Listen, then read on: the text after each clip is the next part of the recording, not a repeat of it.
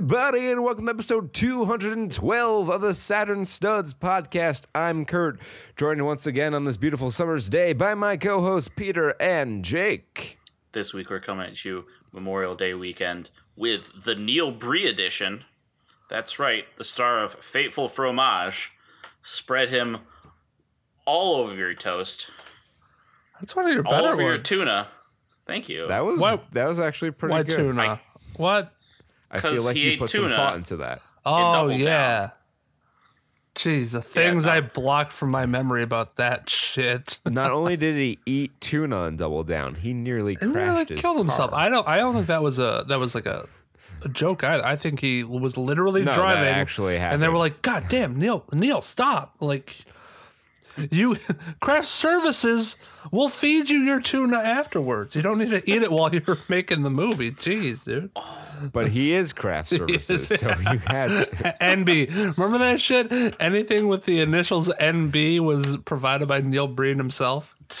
I love how he Yeah, did that like- and then he explained it to us at the end. Uh, yeah. Remember remember in Pass Through when he was the brag. cyborg who took his name from a from a, a like a tube of yogurt? I don't remember him pass through because I've never watched pass Oh, through that's because right, I you have a didn't see it. soul. I didn't. No, no. I was. I was. I checked out for that one. and of course, as always, we're coming at you live from somewhere between Nevada and Mars. Where exactly? Well, you'll have to wait to find out. But was it's it a Mars place though? called the Blind Eternities. Uh, yes, Yeah, it was Mars. Okay, it was okay. I- If Um, it so wasn't we Mars, watched- I think that would be like the biggest doom, uh, like annoyance. I feel like they never said Mars though. In They Doom 2005 with Dwayne the Rock Johnson. And, And Karl, Karl Urban. yeah. I didn't. I didn't realize Karl Urban was in here, and I was like, "Oh shit!" Neither did This is I. a good Neither did I realize that Yeah. that he's the main character. Yeah, he's also. Doom guy. Surprise! Spoiler alert. He's Doom guy. Um. So there's a lot of interesting trivia that I learned about this movie for my research because I prepared for the show. Um, and uh, it it builds on some some threads that we've had woven in our our mythos here for a I- while. So I'm excited so to share what. I've learned. Um. So yeah, we watched Doom 2005. I thought it was 2004. My confusion was that Doom 3, the video game, came out in 2004. So they had three main video games, as well as many spin-offs and other things since 1990 as uh as a base for this movie. And they said okay let's take that and then let's put that in the fucking garbage. Because we're just gonna do our own thing dude. We got In karl urban and, and the rock. In fairness, they did lift quite a bit as far as I remember. It's been, you know, 16 years, but as far as I remember, they lifted, you know, a decent, like a non zero percentage from the story of Doom 3. Doom 1 and 2, not really like story based games. No. You, No. you, you shoot demons.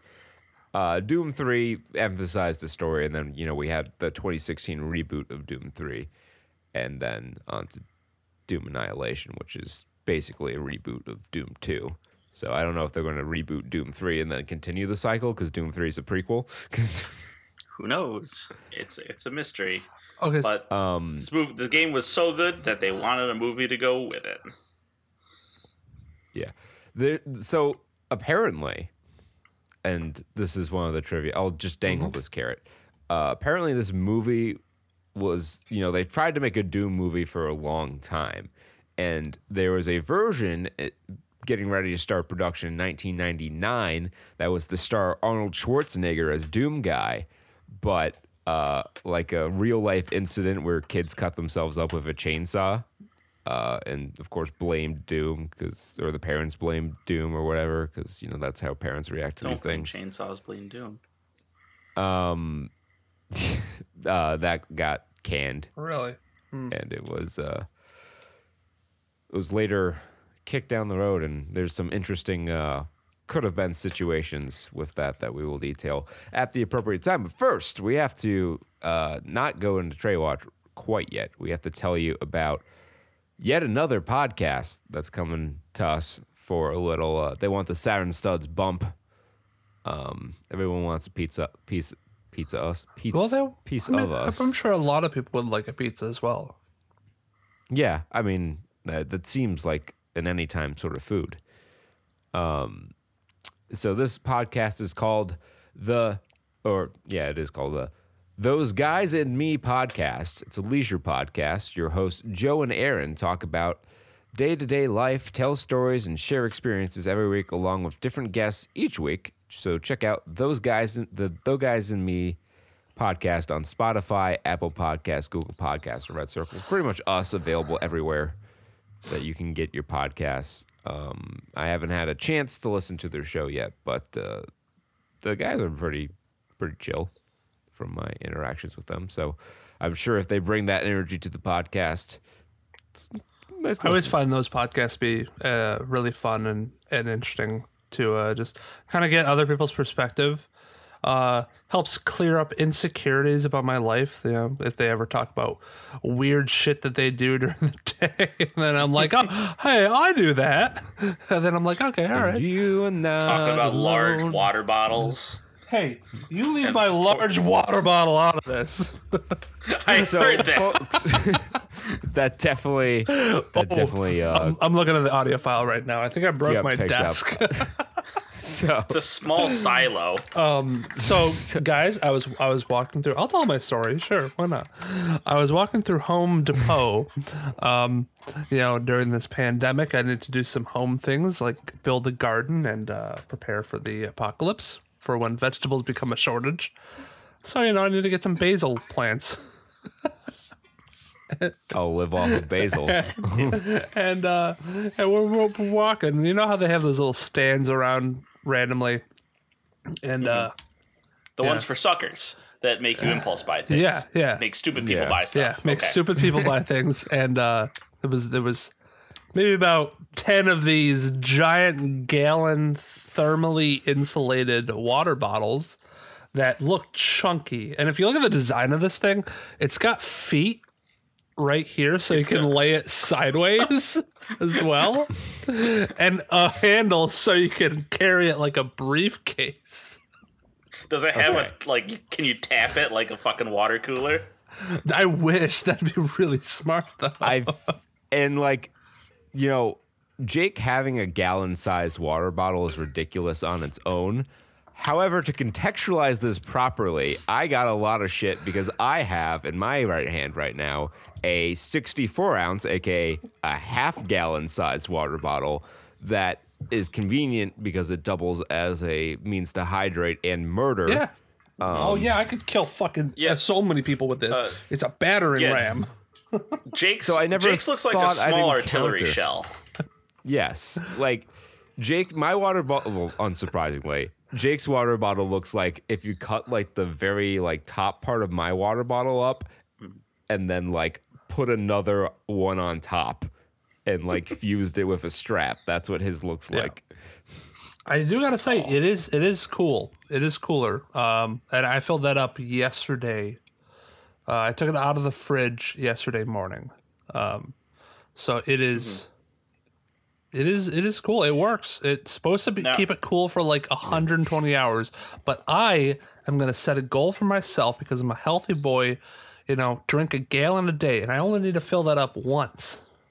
Kurt, on the other hand, uh, has to fill that up twice. So A whole twice. so oh no. you have to go to the fridge, you know, open the door, take out your Brita, and then be like, "Well, oh, my Brita's out," so you have to wait for it to fill, and that's all time wasted, you know. Joke's on you. I have an on tap water Well, filter. that's fine. You can do that, but you still gotta wait for it to fill up. Jake, I have so I have two questions. Yes. First one, about how much did that cost? Just Uh, actually, surprisingly, pretty decent. Uh, twenty three dollars. s- nice. Oh, Because not like bad. I think of Yeti coolers, and those are like where they make you pay sixty dollars for a lunch pail. Thirty dollars like- was my cutoff. If it was like any more than like thirty dollars, I would have been like, no, no. Fair enough. Fair enough. I'll buy a gallon Um, jug for two dollars. Second question: Since you're drinking this all in in one day, Trying. uh, what? So when you get to that last swig, about how much of that do you think is your own backwash?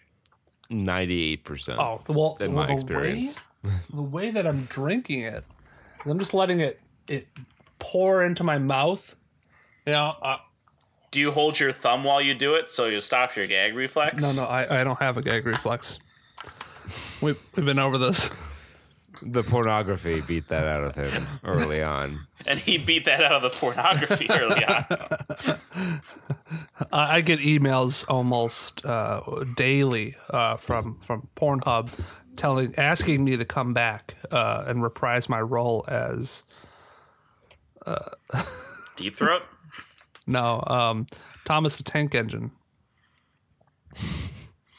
What? I was in um, What?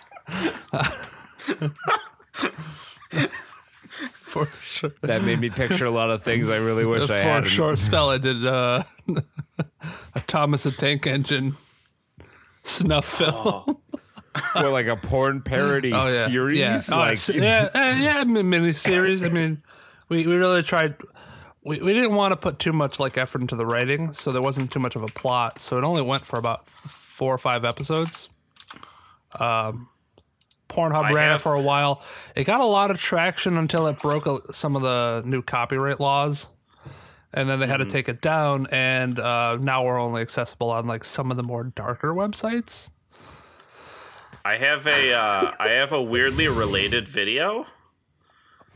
No, So th- no, Peter, Just- I don't want to see the video related to Thomas the Tank Engine pornography. I really do not. but there I it want to is. It's not pornography unless you're into this sort of thing. It's more on the scary side of Oh. fear aroused. Thanks. Thanks, Nightmares. Yeah, it's the uh, I I've posted. You can look it up yourself if you look up Thomas Mech. Uh, this is a Thomas spider bot with included actual will hurt you laser. I think that's cool that uh, you know Sid from Toy Story grew up and is doing YouTube videos now. Yeah, it's cool. he, it uh, has a laser on it. Doctor Evil would be so proud. he has like like hundreds of videos. It's not all of this. There's you know there's babies with arms out of their head. There's a there's a teapot that he's hooked up like an amplifier that he like a Fisher Price teapot that he fucked with. So now it looks like a like a goddamn Frankenstein. Like look at that shit. so this is truly Sid from Toy Story. Is this guy really this is. This guy Japanese? I'm assuming. Yes, yes, I I would think so. no, he's American. Oh, Duh. Didn't you watch Toy Story, Jake? maybe he culturally appropriated Japan, J- Japanese stuff. I mean, he moved to Japan. Sure. Sid Sid's a moves. weeaboo. Sid moves to Japan to embrace the culture and appropriate the technology. He went through a weeb phase, and uh, you know, it just uh, he never really left it. Is some shit from like Big Hero Six mixed with Sid. Yeah, I don't like it. I'm. We won't win a second. We won't win a, a second World War II, also known as a World War Three with Japan. World War II Well. part two. No, it's the Half Life Three strategy. World War II episode two. Part two. It's like a fucking. It's like a young adult trilogy last movie. They got split it into two parts. We may have forgotten, No. but the Japanese haven't. Because we all know World War III is going to be fought with time travel, apparently.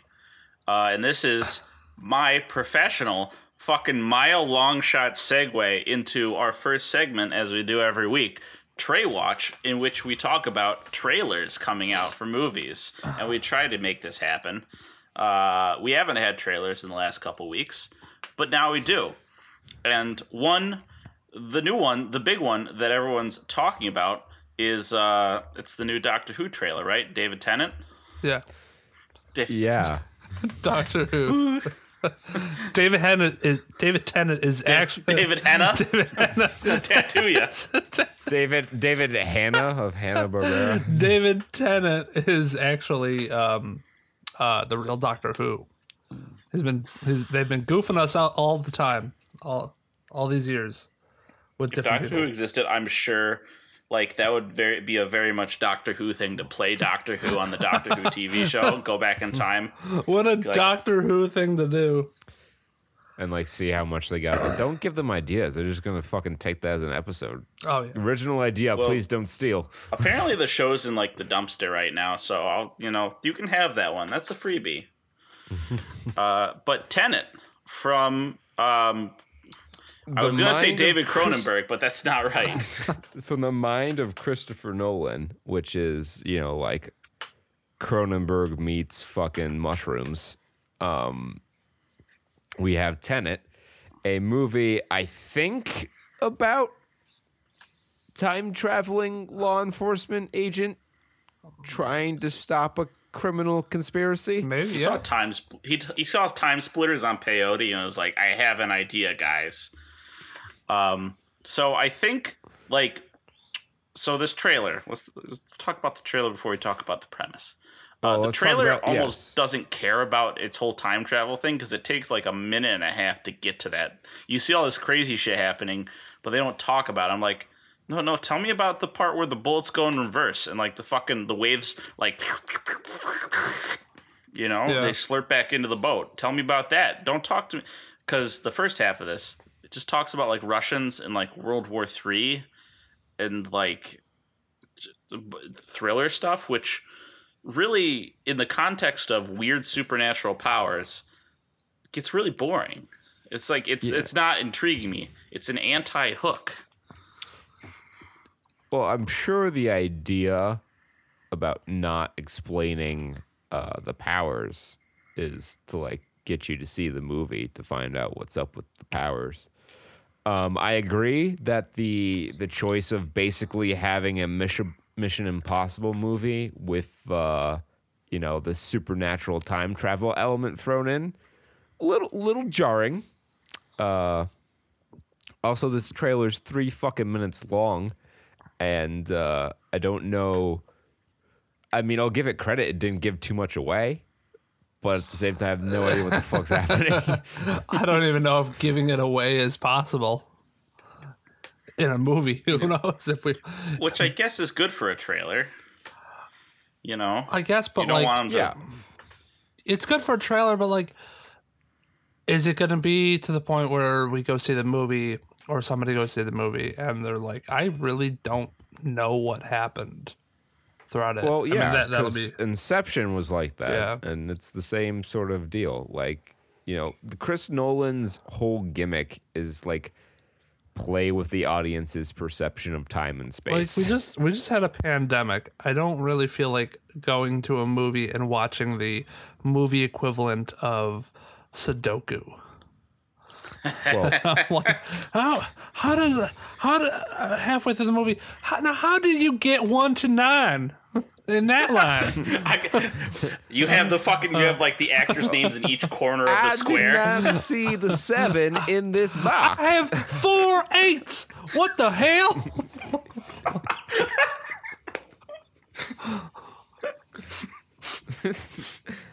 I, and that's in one line. I don't understand how that happened. Now, do the boxes have to have all one through nine? Because that is damn near impossible. This is witchcraft. I just have Sudoku. This was a mistake. We should have dropped a few more bombs. My goddamn Nintendo DS. Give me more numbers to start with. Because I used to have the Sudoku game for the DS. Oh, I was a weird child. my mom got me an SAT prep game for my DS, Oh, and then took away every other DS game I had. Me play That's so—that's a mom move. I mean, yes, I was 16, but I don't know where she put them. I looked every now and then, but not that hard. I just stopped playing my DS for a while. kind of how I got around that. But it worked. Hey, I got like a 20 40 on my SAT. So like, We'll fucking do it. That's for sure. Um, so like yeah, the, it's all sizzle. This trailer is a lot of sizzle. Cars Not- driving not a lot of backwards or in, in reverse time. The bullet he goes in the bullet. It's like the same things as before, but but more of it basically. He's like shooting the bullets in reverse. And It's like you didn't shoot the bullet. You caught it. yeah, I was like, what the fuck? Oh my god, he catches the bullets instead of shooting them? What he just shot that rock. Why is it in his hand? Oh my god. Masterpiece. I don't know. Now I will I will say this is a great setup for like um some really cool action set piece. Like I like the idea of time reversey shit because that's a lot of cool set pieces. Like there's a part where they kind of reverse repel onto a building, and I would really like a scene where they fight as they fall down a building and then they reverse time and they continue fighting as they fall back up and it's just sort of back and forth. That would be a cool Yeah. scene. That'd be a cool scene, I mean, guys. I think in that was like in what like I, I feel like that's going to happen at some point in this movie or something similar because I, I you described that to me and I like saw it perfectly in my head, which means that it's probably something that Well, it's I also like the before. car crash scene that they're doing. I mean, a lot of this stuff is setting up for some really cool shots. I I, I don't denounce that, but is that enough to make uh, a good, compelling movie? It's just really cool, mind fucky shots. I don't know. Yeah. It, it depends on the story. Depends. I think really. Really depends if they can get the um the the spy thriller stuff right. Yeah. Yeah. Well, I mean, I've never been disappointed in a Christopher Nolan movie. I grant I never saw Dunkirk, but I, I mean, I heard that was good. it's pretty fucking good. Won a few awards. Yeah. uh, and yeah, Dark Knight series was fantastic. So I like Inception. I haven't seen Interstellar. Oh, that's right. Oh, I oh, that was Christopher Nolan either. too. Yeah. Yep. That was If it pretty. has the big fucking blah, The foghorn. Yeah. that was pretty this good. fucking Christopher.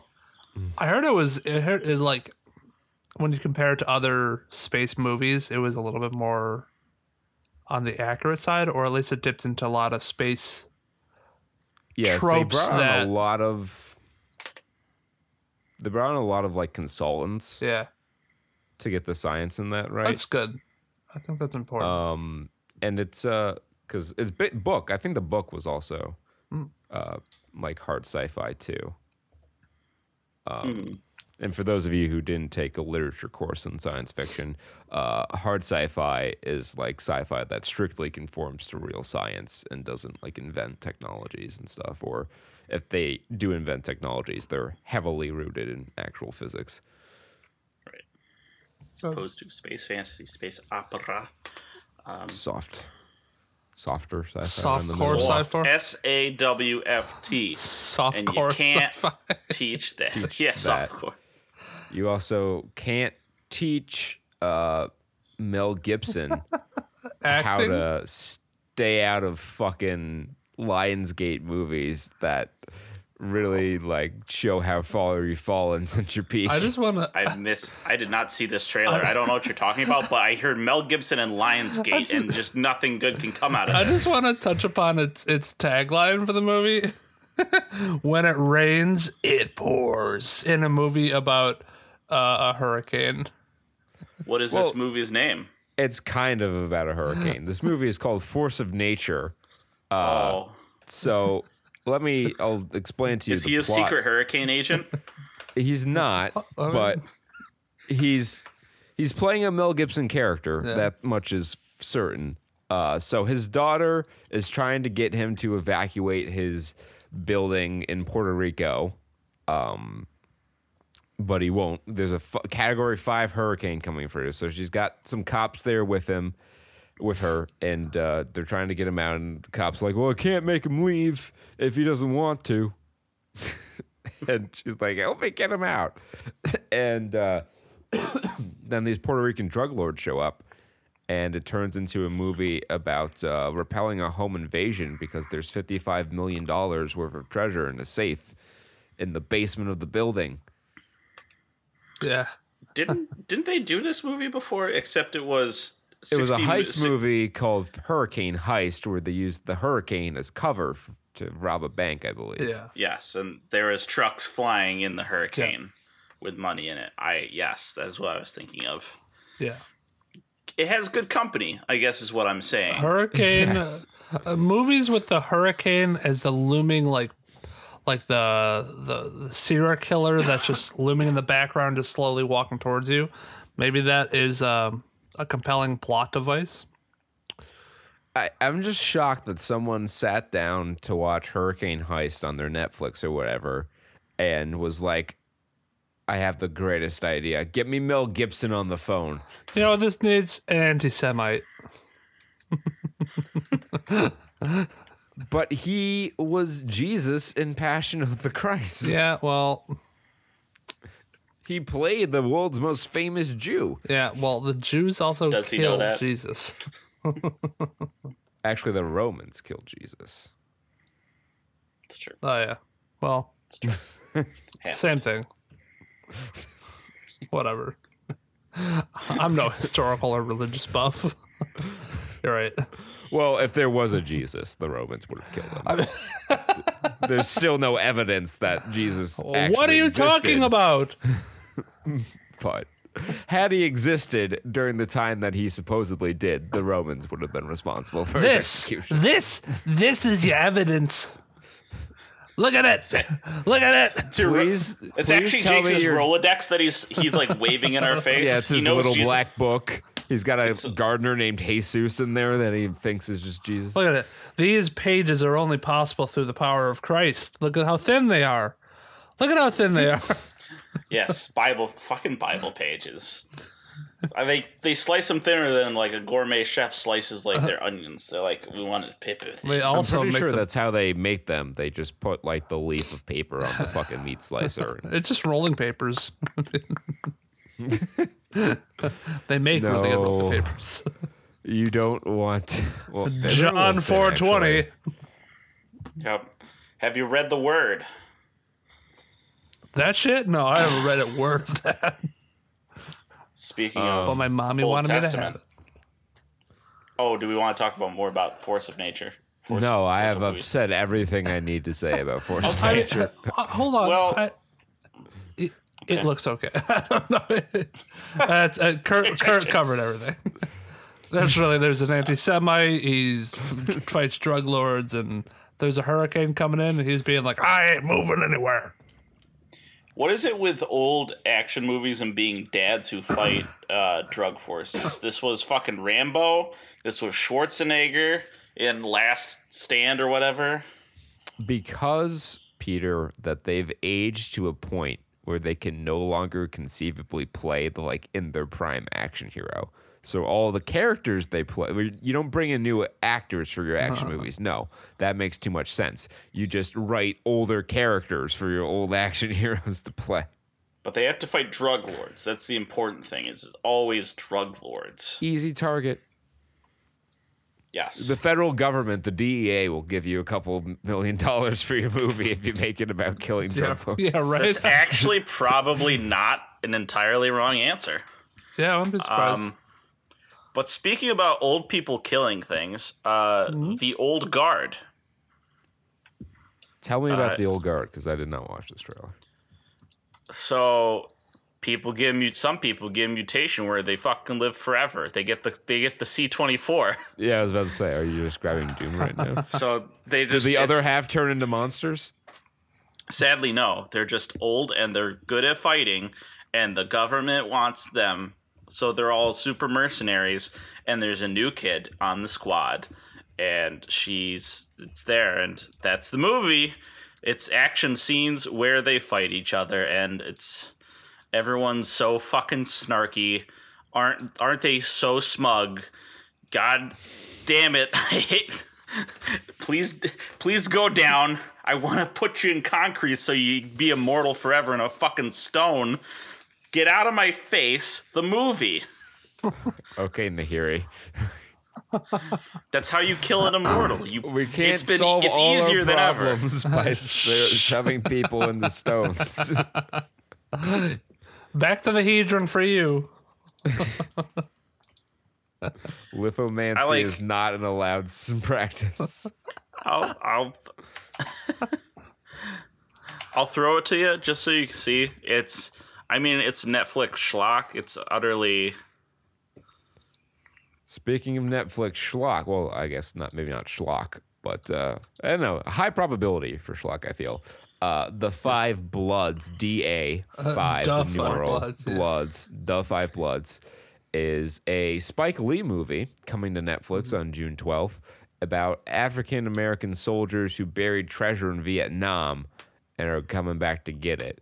It, oh it's uh what's the what's the what's that word? It's like a date not a detente. What's the fuck? It's that thing where all the soldiers put in a little put it put their money in a Tontine. box. Tontine, yeah. Uh, That's what it reminds me of. oh, yeah, I mean, I guess it's a little, it looked like just like fucking gold bars though. that's a bank Um, account. So What? That's just a bank account. um, Tontine. They they touch on it looks like this movie's going to have like themes of like PTSD and stuff uh like the horrors of war like you know that's a that's a a film approach that I think requires a certain level of subtlety that I don't know that Spike Lee has. It's also got Black Panther in it, so go see it. yeah, Chadwick Shit. Boseman's in it looking really skinny. Uh, um the interesting part, I, I've seen several shots of this that are that are shot like they were shot in Vietnam. Like it seems like part of this this show or movie is going to take place um, in present day when they I think go back to try and get their treasure, and then you know a big part of it's going to be when they're actually fighting the war, um, and I think all that is going to have a different uh, shot effect to it, to where it's going to look like it's um, from the the seventies and stuff. I mean, it looks like they just like slapped the fucking black dynamite filter on it. Yeah. basically. Yeah, But um, my question is: Is there going to be a scene where they grab all the gold bars in a helicopter and have to make it over the mountains? over the mountains, but they have to drop some weight. but they have to It's too cut the heavy. way. I still that's still the fucking stupidest decision in a in a heist movie I've ever seen. I'm Could glad they all died that for a it. heist movie. Like I don't know what to Yeah, call that's it. all the money. I consider that a it's Bad. a weird heist movie. It's like I call it bad. it's stealing from bad guys is uh, the main premise. Fucking yeah, I, kind of. I guess I don't. I don't know what the main premise was. It was for Oscar Isaacs and It Ben was- Affleck to make money. What if my midlife crisis was fighting a fucking cartel? I, again, that's, that's where it is.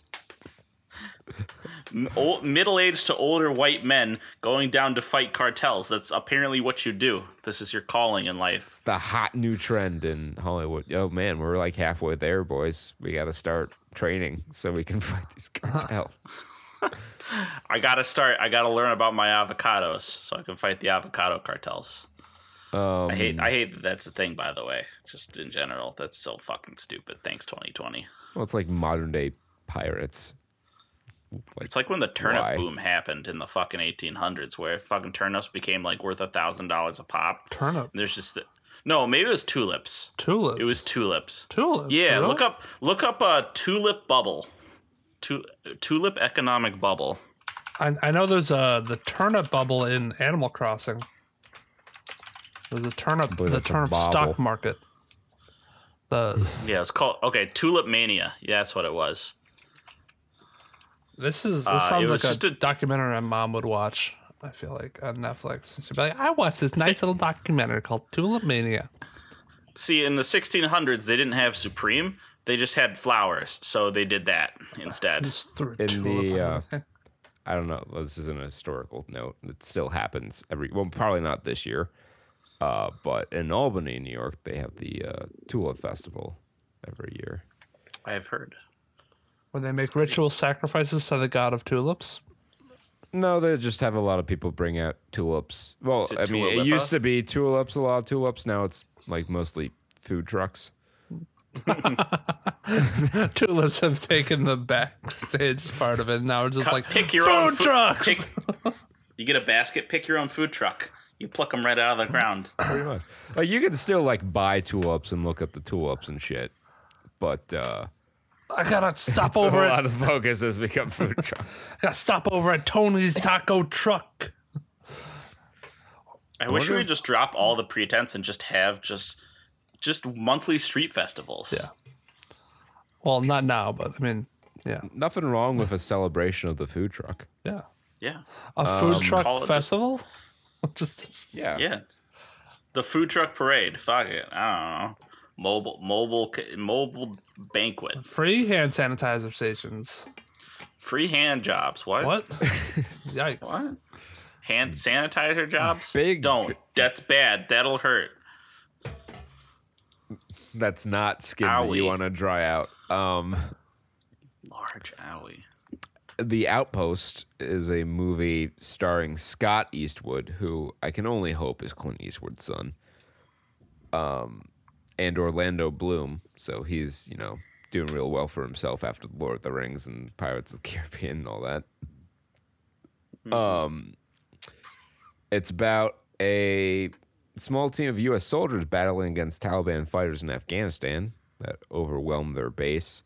Uh, I think it's a little too soon to be making movies about the war in Afghanistan, seeing as how, you know, it is still very much an ongoing war. It's really not over.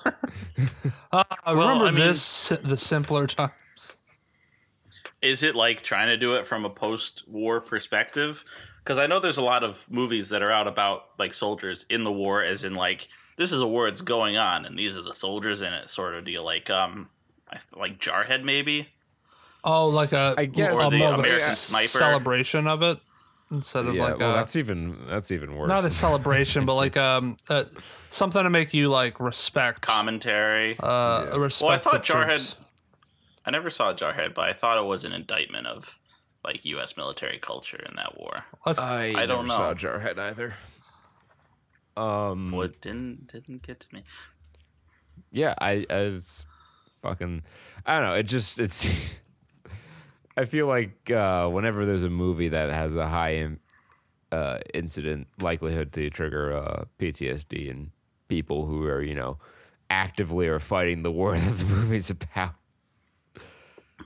I don't know. It just feels like a little too soon to be making Well, movies about if you have PTSD, don't go see this movie because you're gonna get triggered and Probably. we're gonna be on the news. So just fucking stay home and play with your Barbies or something. Yeah, fucking re in your room, you Yeah. snowflake. Yeah, fucking. Oh, I have PTSD because my friends got blown up in the war.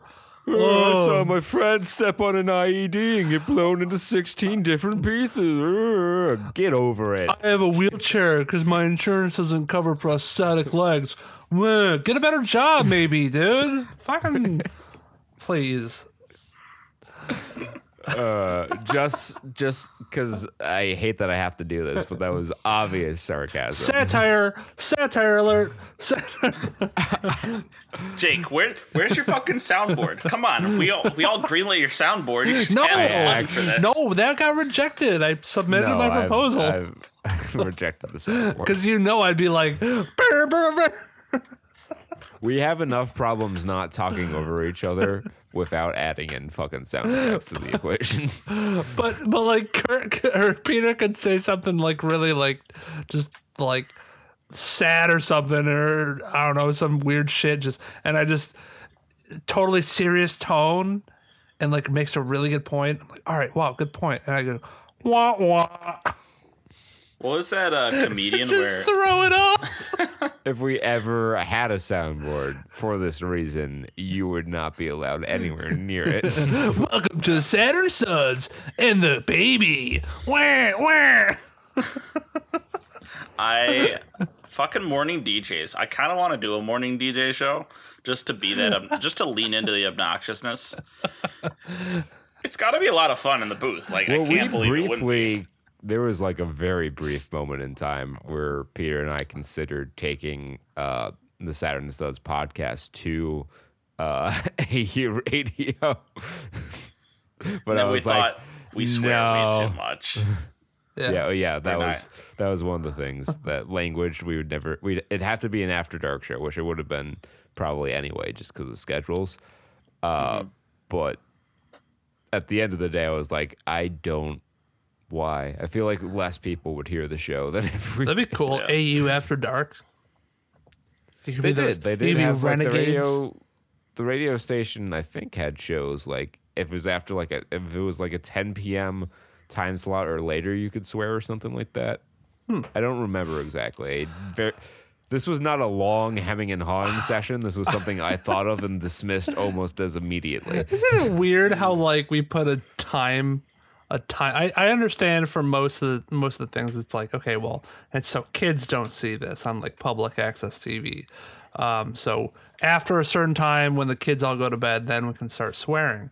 But for a college campus, like how many children are out there? Well, Not many, The thing but about like the radio, Jake, town is of it Alfred- travels over uh, long distances. Oh, this wasn't this And- wasn't uh okay, so this was actually like a FM radio station. radio is you can actually tune into it from us. You pick up literally- the airwaves. literally never never even touched the alfred radio station so it could to me it could be uh, go to the website and uh tune in and it's not even an fm radio frequency i don't know so it it, was wasn't actually yes, it was actually a radio station Okay. that and you could, broadcast. t- you could turn in to listen to like blank-eyed sophomores speaking like speaking really badly and just leaving dead air everywhere. okay It was really bad. It was unlistenable radio, quite frankly. Was- that that that makes a little bit more sense because uh, you know there are an abundance of like impressionable nine to twelve year olds that do tune into radio to get swear words I don't know if it's still a thing because, like, not a high volume of participation. Like Well, the maybe if they let us see- swear at 9 a.m well, you could see in the fucking uh like because it was at the campus center you could see like the booth um and it was frequently empty Yeah. Yeah, it was. it was really never everybody there. Um, well, speaking of public announcements and service and stuff, uh, I got one other trailer here, and it's Irresistible. simply irresistible uh yeah this is uh the steve carell movie with rose byrne directed by jon stewart uh we've uh we covered the trailer but this is a featurette i think Yeah. or something like that Yeah, it's got Jon Stewart talking about it. He talks like a, he has he has a couple lines about just behind the scenes of um, it. I mean, if you've heard Jon Stewart's opinion on stuff, this is just entirely consistent with that. Where he's just about he's about real Americans sort of talking with each other and not listening to the media and the sort of circus that has to go on that uh, divides us. It's a nice, Yeah. you know. Oh, yeah, it's because john isn't, stewart isn't Steve, so are- Steve Carell's running for uh, some office, right? Is that what it was? He's the campaign manager of someone uh, running for. I think he's the for the Democratic candidate in a town that is like historically Republican, and they have a shot at winning it. But then, like Rose Byrne is her character is like uh, you know super His campaign rival. manager and his rival, and they the Republicans hire her to manage their candidate's campaign, and then hijinks ensue, a la the campaign Okay. Yeah. Starring Steve Carell and or not Steve Carell, uh, Will Ferrell and Zach Efron. And um, I can certainly hear Jon Stewart's writing voice coming through in it, which is a good thing. Yeah. yeah, I don't know. Like uh, I, this is like the first comedy he's done as a director. All like his previous movie was like very serious about like refugees in the Middle East. Oh, East. yeah. I remember that. Yeah, yeah. Um, I wanna. What one was that? I wanna. how, how many? How many movies has he like done? I think that was his. I think this is his second Okay. like feature length. He may have done like some other short films. Um, but yeah, so this I I was I'm excited to see a comedy. Like I understand his hesitance to like not jump straight into doing a comedy. Uh, but you know, I miss his his particular brand of humor So I'm I'm happy that it's coming back in some form or fashion. Yeah. What would what would really suck if they were to take his voice and then replace it with that of somebody from uh, South Africa who's uh, out of touch with society and their norms. That that'd really suck if they ever did that. Well, I'm kidding. No, Trevor Noah's fine. He's all right. He has. He doesn't just. He doesn't have that fucking magnetism. He doesn't comedy like yes. have charisma, I- and or I, not like the same he has a charm. brand of charisma. Yeah, I mean he's he's I think he's younger and he touches upon a bit of a younger audience, but uh you know, he I think he also needed to find his way early on. I, I don't like his earlier daily show stuff, but I think they found a little bit more of uh their thing. The only thing I just don't really like anymore is the impressions.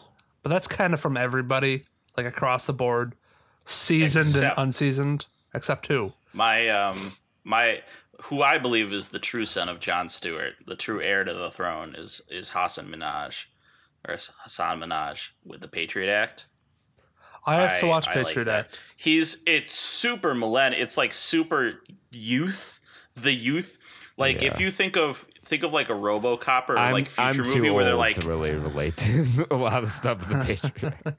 if you think of like a future movie where they try and be like here's the media guys of the future that's what he hmm, feels like okay. because he's on like a stage and there's just graphics flying around him everywhere as he's making like fortnite jokes at the kids Yeah. but it's also like he actually talks about like real issues and has good re- he does good research and it's all very lots of production value and lots of entertainment and he has a good comedic voice which i think really pops Yeah.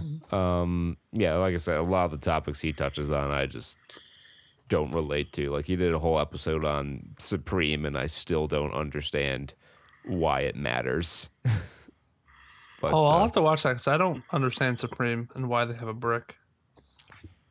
yeah yeah no it's good it's uh he does a lot he does like but a lot yeah, of he shit. has some like interesting perspectives because he is, you know, of Arab descent. So like he did a video on uh, Saudi Arabia and uh, their new. I thought he was Indian.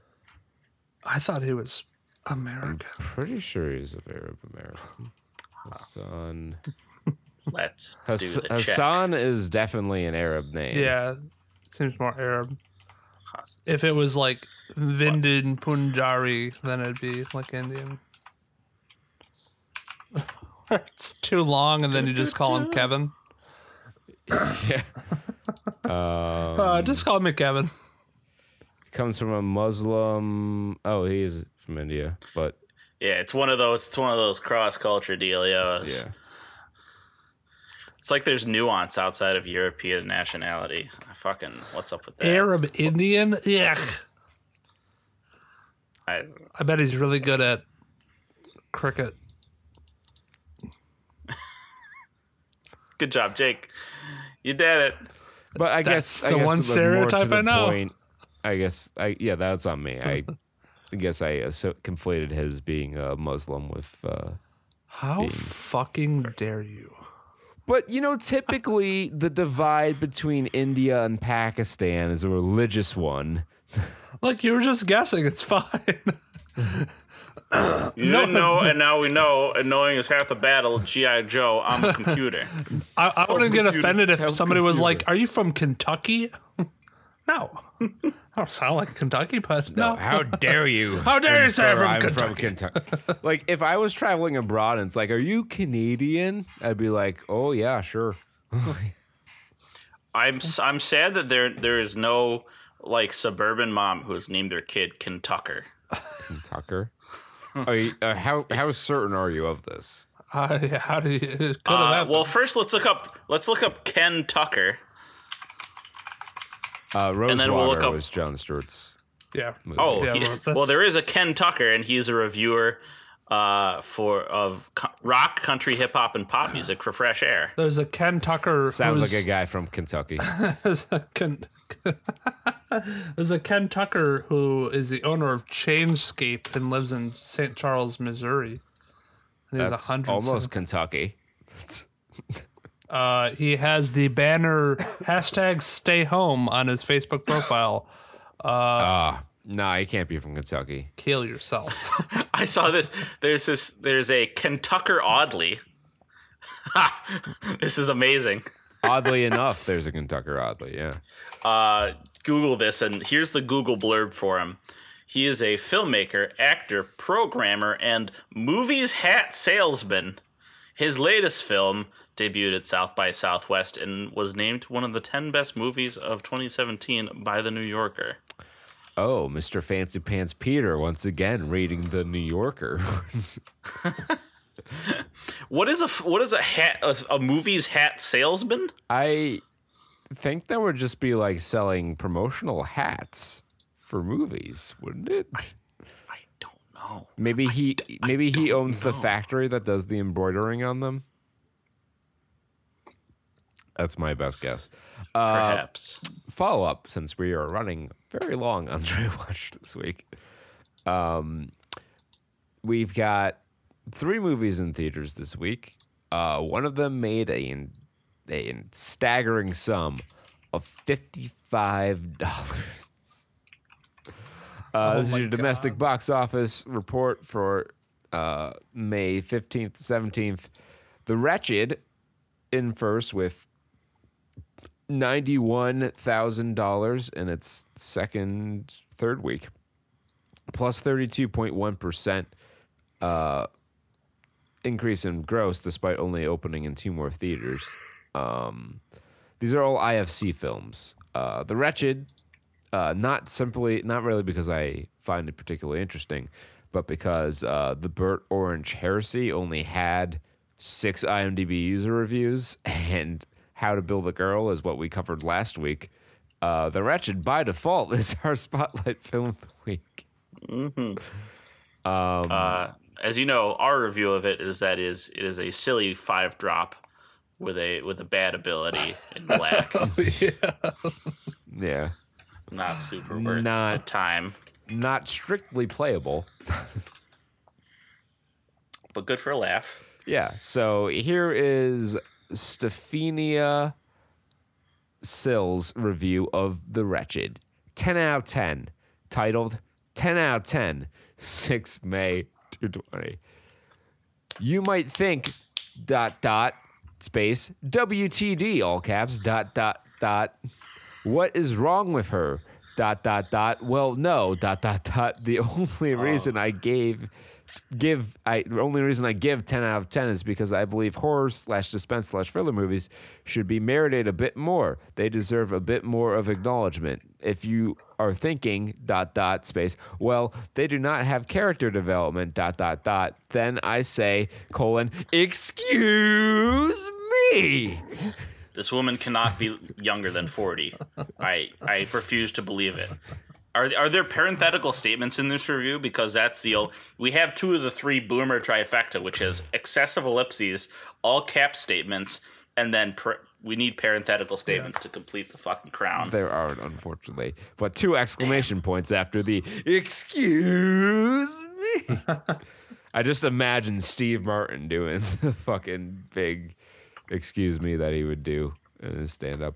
Um, look peace. at the character development of the evil dot dot dot dot dot dot dot dot or the person that things the person that things quote oh well dot dot dot everyone is okay close quote dot dot dot anyhow dot dot dot just saying comma this movie should have have more than what it has dot dot new line maybe just my opinion Please post this to the thing so I can see what this looks like. Thanks. two out of six sounds- found it helpful Amazing. i will i will link you guys Well, I'm The, post haste I don't have anything that's like this. I'll just forewarn you because the middling reviews of this seem to be the most cogent. Like there are some pretty well thought out things. So my my reviews that I've picked might actually tell you about how good this movie is. Ah. But before we hear about that, we have to hear about why this is ah. the worst movie ever made.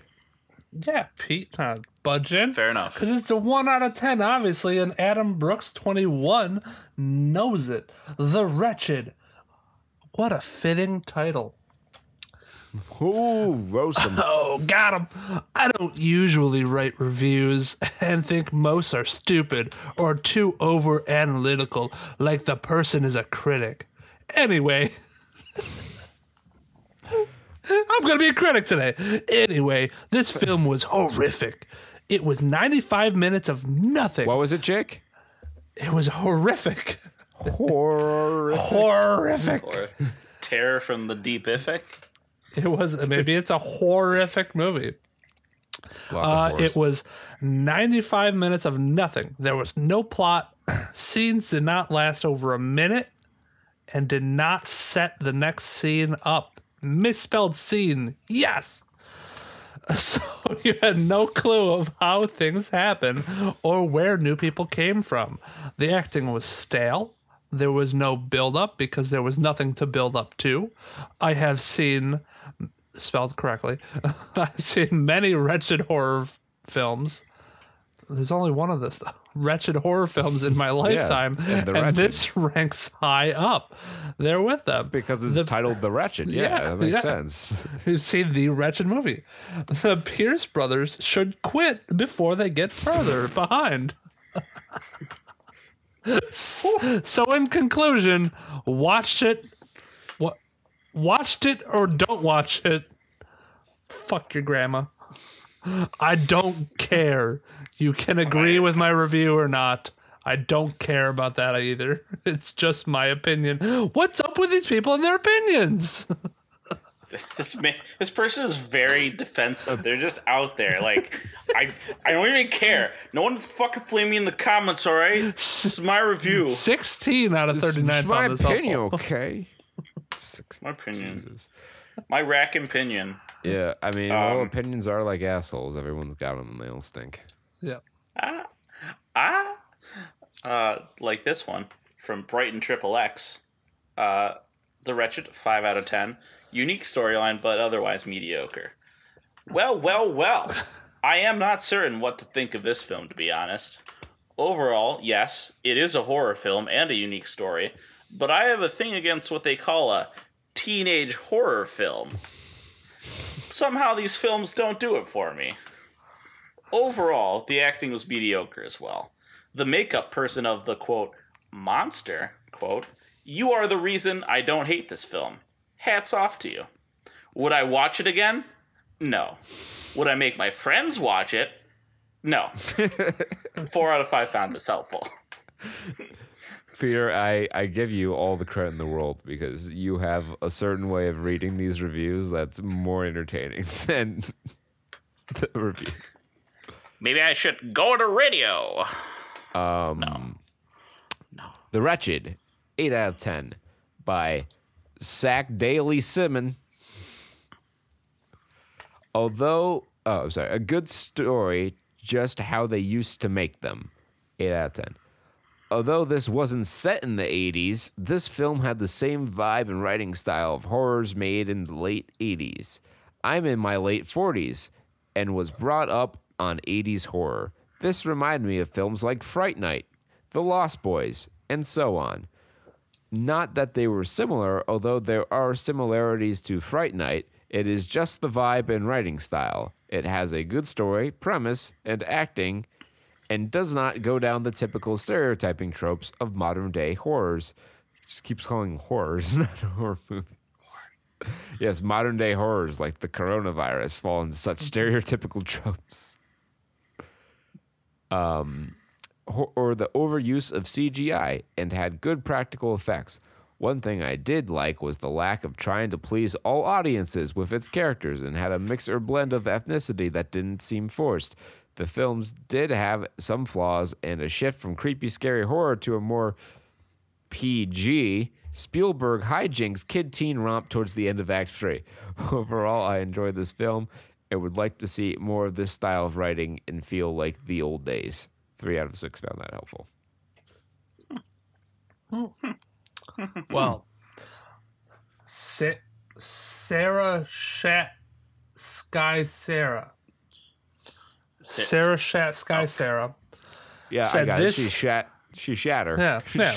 makes sense. She shat. She shells She by the took out her gun and she shot her. Yeah. Sarah Chat Sky Sarah uh, said this is a one out of ten, and it's simply just lame. Not lame.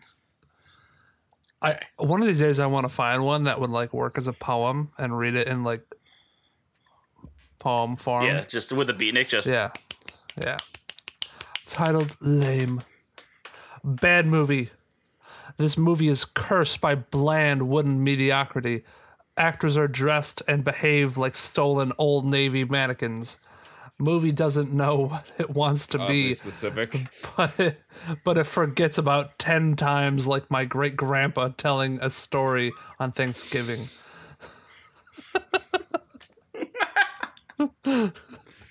That's funny. Feels like, feels like a simulation of a horror movie. Soundtrack sounds like completely royalty free album called Orchestral Fear and Fright Shiver Tingle Number 100. The actors should return to their original jobs, which was presumably doing adverts for J.C. Penney's or Camping Gear magazines. Watch something worse or something better, but don't waste your time on this gelatinous sour slop. Busting Man, out gelatinous. biting wit out here. Who was that by? Sh- Sa- Sarah Shat Shat Sky Sarah. Uh, Sarah Shat Sky Sarah. She Three out of uh, Fucking. three out of eight found that helpful. I I am inclined to That's- feel like that's more people should find this helpful because more. It's a fucking whip should, cracks response. that should be an eight out of eight at least. I If not a think- sixteen out of eight. I found it helpful. Yeah. More people should find this it- helpful than people. Damn it, that's our only review. Damn. She, you need to send her a DM. Be like, you need to review the IMDb girl. DM. She looks like the person who would just review one That's how I movie. find all my girlfriends. uh, it falls to me to give this the. I guess this is the, going to be the most seriousest of the reviews, even though I think I like that one the best. Um, from Begob, B- Begob, Begob, Bagob. Bagoda. uh, six out of ten. Wretched? Question mark.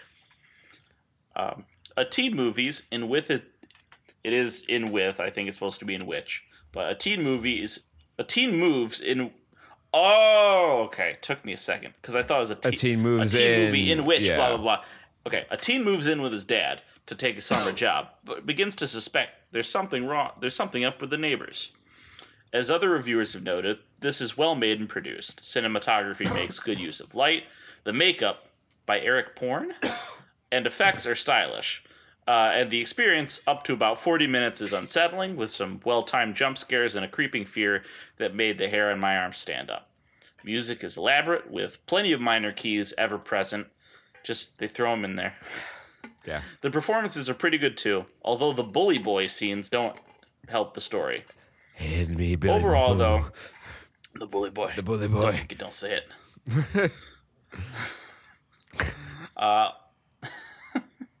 overall, though, the experience was middling. There's a phase switch when the plot self consciously moves to rear window. That's why he's wearing a cast with a body snatchers vibe. And from there on, the fear subsides as I realize everything's going to be alright. The problem, I think, is the story. A basic quest to slay a monster and rescue the damsel in distress.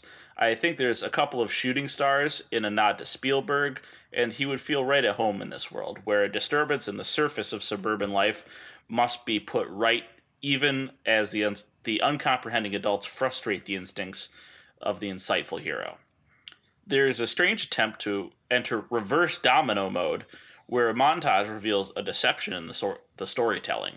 So we're forced to reevaluate everything as we've understood so far. But it's so rushed and feels like they're trying to wrench more significance from the story when it isn't there, especially with such simple characters. So this has lots of resources, but can't get over the fact that the premise doesn't have the depth of myth to keep our nightmares alive. In the end, the pointless title sums this up in a way the creators didn't intend. Still watchable. Four out of five found this helpful. Well, I feel like I uh, I understand the movie now. Mm-hmm. Uh, How to Build a Girl up 142.8 percent this week, uh, opening in three more theaters for a total of 32,052, and then uh, nearly thirty-two thousand dollars less. Uh, Burnt Orange Heresy opened in one theater, or I'm sorry, was shown in one theater in its 11th week, uh, and made $55, which, if we figure the average ticket price in America is $11, means five people went and saw it. So at, Squad of buddies. at least we can we can assume that uh, they were keeping good social distance if there were only five people. I feel like that's a thing where you just rent out a theater. You're like, can we just go watch a showing? Can we like rent out the theater? Which I think I need to look at how much it costs to do that ha- in the Albany area. I would want to do that with like a bunch of a bunch of It people. has six reviews. Yeah, there was just enough, but there weren't enough of like they're all like four star reviews. One of them says it's a cinematic feast. If Yum. if yum yum. if we don't get more next week, then by default we'll have to. burn orange hair. And Um, take a look at that. Before is that it for movie stuff? Is that it for the wrap up? That is it for the follow up. Okay, then I'll just I, I do want to add an addendum before we go on to video games. I'll keep it quick because we're we're going along here for sure. Um, quickly, I finished all of She-Ra just just because it's there. Um, and my review of She-Ra, everybody, it's it's nothing special. That's that's the gist of it. Uh, it's it's fandom it's fandom junk food. So if you understand like you know modern pop like P, you know CW fans, super Hulakians, all that jazz, the modern pop culture fan, quote unquote, this is like packaged neatly. It's like a fucking Big Mac for them. It's all you know passive progressivism lots of ships you know there's every character has interactions with every other character so you can write your own headcanon and ship them that's all good and then at the end of the series they nominate like there's like an i almost feel like there's an award ceremony where like here are the official ships of the show these are the people who are actually in a relationship the award goes to um thus crushing people's dreams but only at the end so they have many years to write out all their their fan fiction. Um every episode uh characters pretend to have arcs but don't actually so that the drama can just be stretched on forever. Um the solution to everything is the power of friendship and uh, lots of pretty colors. So if you're just looking for something if you're a fan if you're a capital F fan and you just want something that, that you can just get into and binge for five seasons and be like, wow, that was so exciting, really cool. you pretty much I guess watch it, but you pretty much just like fucking viciously called out my girlfriend and you had no idea and I'm fucking cackling internally here. You kept going. I'm like, oh She's gonna be so mad because I know them so well. this. this is this is what I've gotten from Steven Universe, but like this is less quality version Yeah. of that. No, like, no, like it's I, I've I've relayed the same exact like very similar criticisms of it to her, but she's gonna be so mad and devastated to hear it coming out of your mouth. She's gonna be like, I thought he was one of us because you watched Steven Universe. Well, now she knows that she will really enjoy She-Ra. Well, she's so, she's I mean, already fucking- watching She-Ra, Oh, okay. Well, there you go, and I'm kids. giving her a lot of shit for watching She-Ra. As you should. I'm finally forcing Kristen to watch uh, Avatar: The Last Airbender. I really want to get her into anime, but it is a struggle. And Avatar that's- is that's like baby's Marime, first. An- yeah. yeah, it's it's like baby's first animation. What what like what kind of like uh aesthetics is she into? What kind of like genres does she like? Actually, she's really liking Avatar so far because uh, she enough. likes uh, the kalimba. The kalimba's used in it like almost every episode, and it's like one of her favorite instruments. The kalimba's the little tooting, the ting, the the old thumb, the African Yeah, thumb yeah. piano. Yep. tinging and stuff like that because it's like a music therapy kind of thing, and she loves that shit. She eats that up. Okay. So she's she's about that that OST, those music and art Yeah. aesthetics. Yeah, Uh, tell her to go watch Made in Abyss. Made in Abyss. Okay. yeah, and then report back to me after the season's over. Yeah. Uh, yeah. Because as it's it's one of its big features. It has a really nice OST, but it a lot of big spoilers. So Oh don't yeah, that that one. Um, I think uh, Dave and Katie uh, watched that. They said it was really interesting. There was it was only the story was a little weird because uh, the yes, kid- I don't like it. The I age personally, I don't like it. ages of the kids were a little off-putting to what they were doing. they're they're like 9 10 they're like 10 11 year olds and the shit they go into is not for kids Yeah. there's they like the whole plot is they're orphans and then they dive down into a fucking hellscape to try Yeah. and find their parents because there's no hope for their own lives they're like we're gonna go down into what is essentially like the fucking rift or whatever Yeah. um real no man's land Yeah. so go but the music's good so Okay, go watch cool, yeah. that So Um, it's a light week for video- gaming news, so I, I trimmed it down. I do have a review though that I need to try to squeeze in here. Um, Cool. So basically, the two big stories we have here is that uh, this week was Pac-Man's 40th birthday. So happy 40th to uh, one of the, you know, pioneer and pillar foundational uh, games and the success of video games in general. One of the greats. Uh, there's a reason that it's like you know still culturally relevant today. Why you have Pac-Man and Smash Brothers Ultimate. Um, and secondly, kind of excitingly, uh, EA is releasing the source code for Command and Conquer Tiberian Dawn and Red Alert.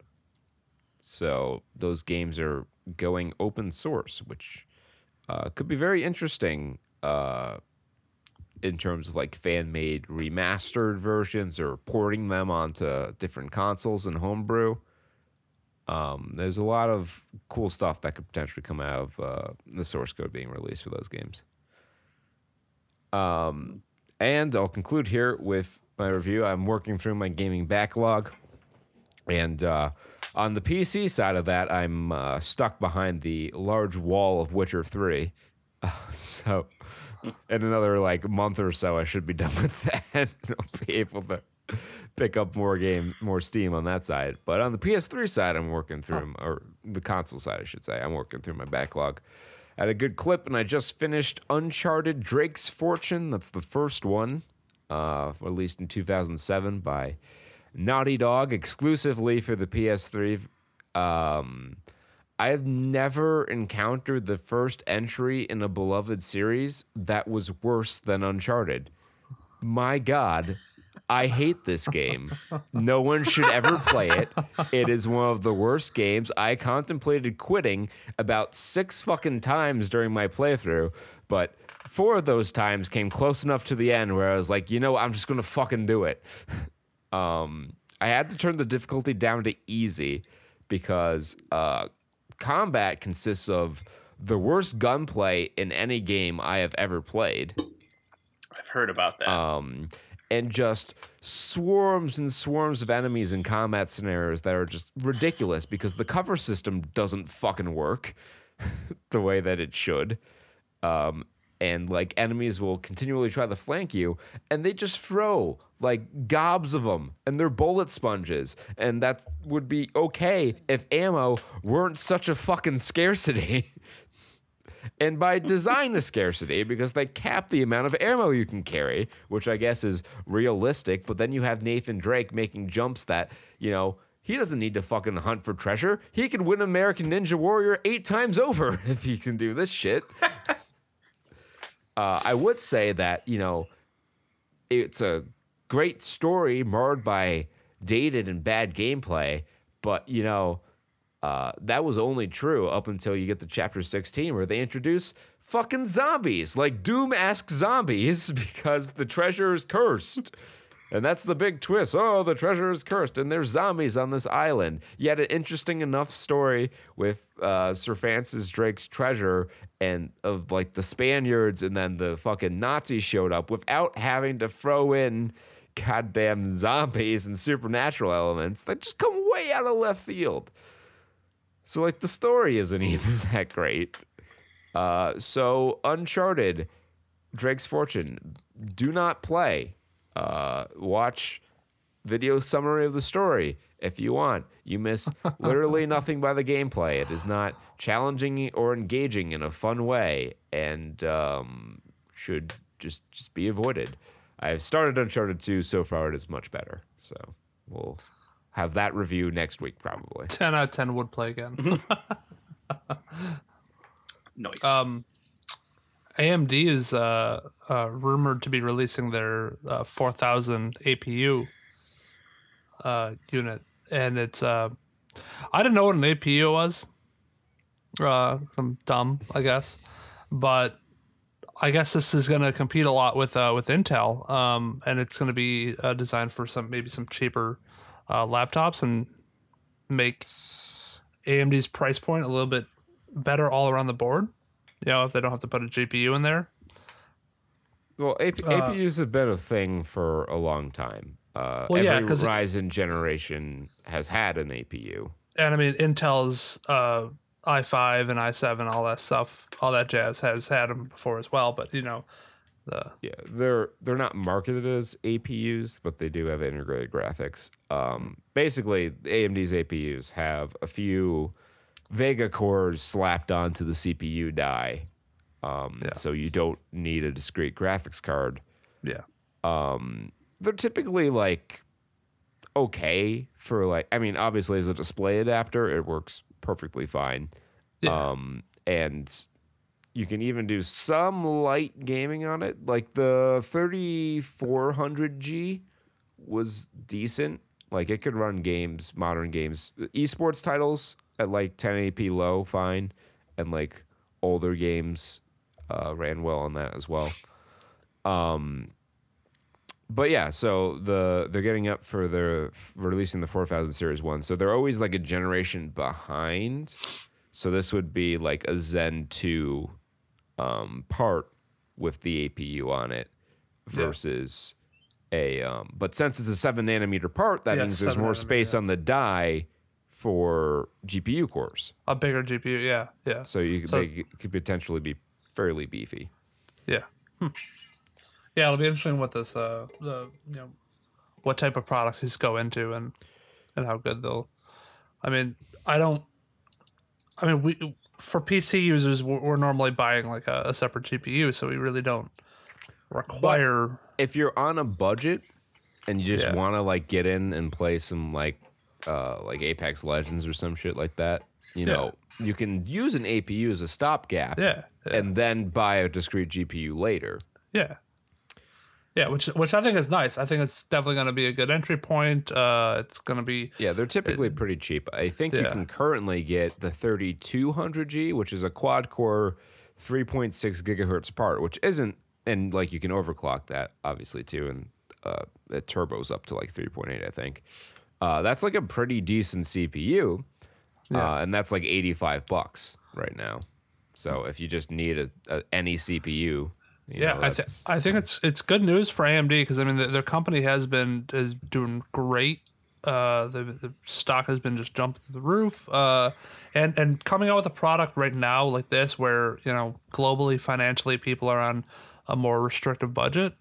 Yeah, this is a great great product to come out with. It's you know saying hey, you just because you're in a pandemic doesn't need, mean to doesn't mean you need to stop gaming. So I mean, I think they really knocked that out of the park. A couple. I mean, they're still not like on store shelves yet, but they technically no. are released. Um, the uh, 3100 and 3300X. You know, you have a hundred dollar CPU that performs like a three hundred and fifty dollar CPU from three years ago in a lot of workloads. That's pretty impressive. I, in and you know, itself. it's it's interesting now because we're we're in an age where, you know, especially with this uh, pandemic, where having a computer that can run, you know basic things that are not an infuriating slow speed is going to be more important now than ever.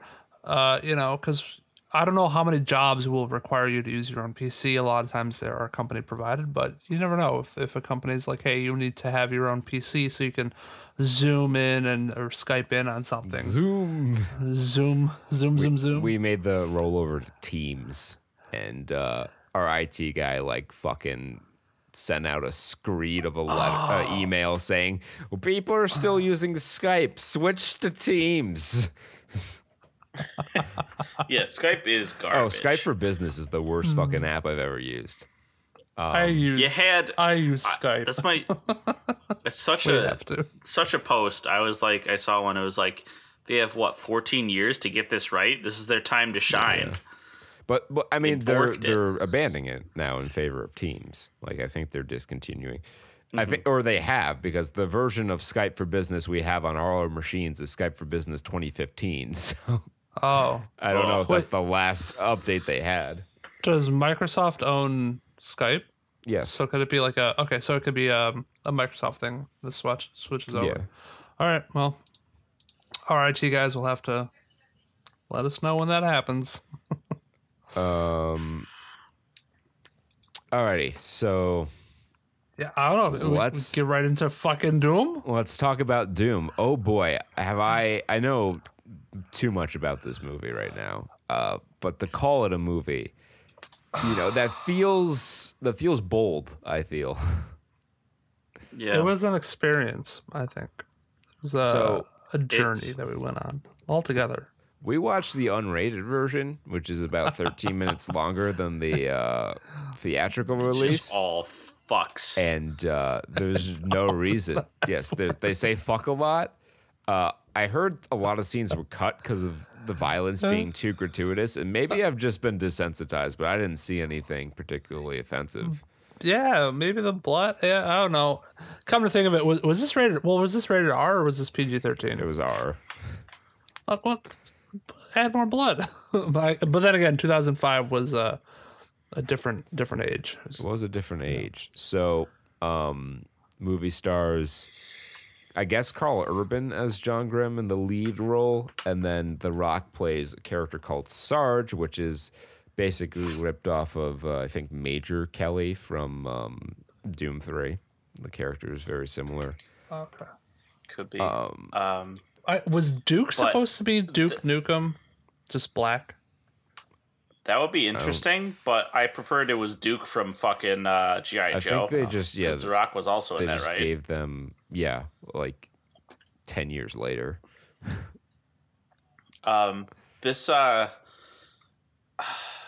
I so their movie has one storyline, but watching it and watching the actions of the characters, I have a completely different head headcanon on how this what what the what the plot of this movie was, So um, and we'll talk about it as we go. A couple trivia notes I'll just get out of the way here. The Rock was originally offered to play the role of John Grimm, which is Karl Urban's character.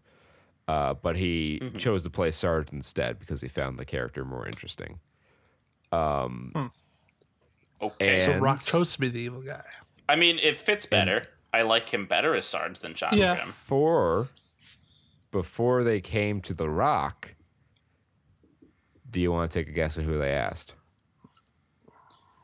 And keep in mind this this ties in with a theory that we have about these two individuals and perhaps a feud they might be having. Oh, uh, what's his name? Jake knows. I don't remember. Oh, I don't remember our own lore. Pacifier. All I think of is Kevin Hart. Vin Diesel.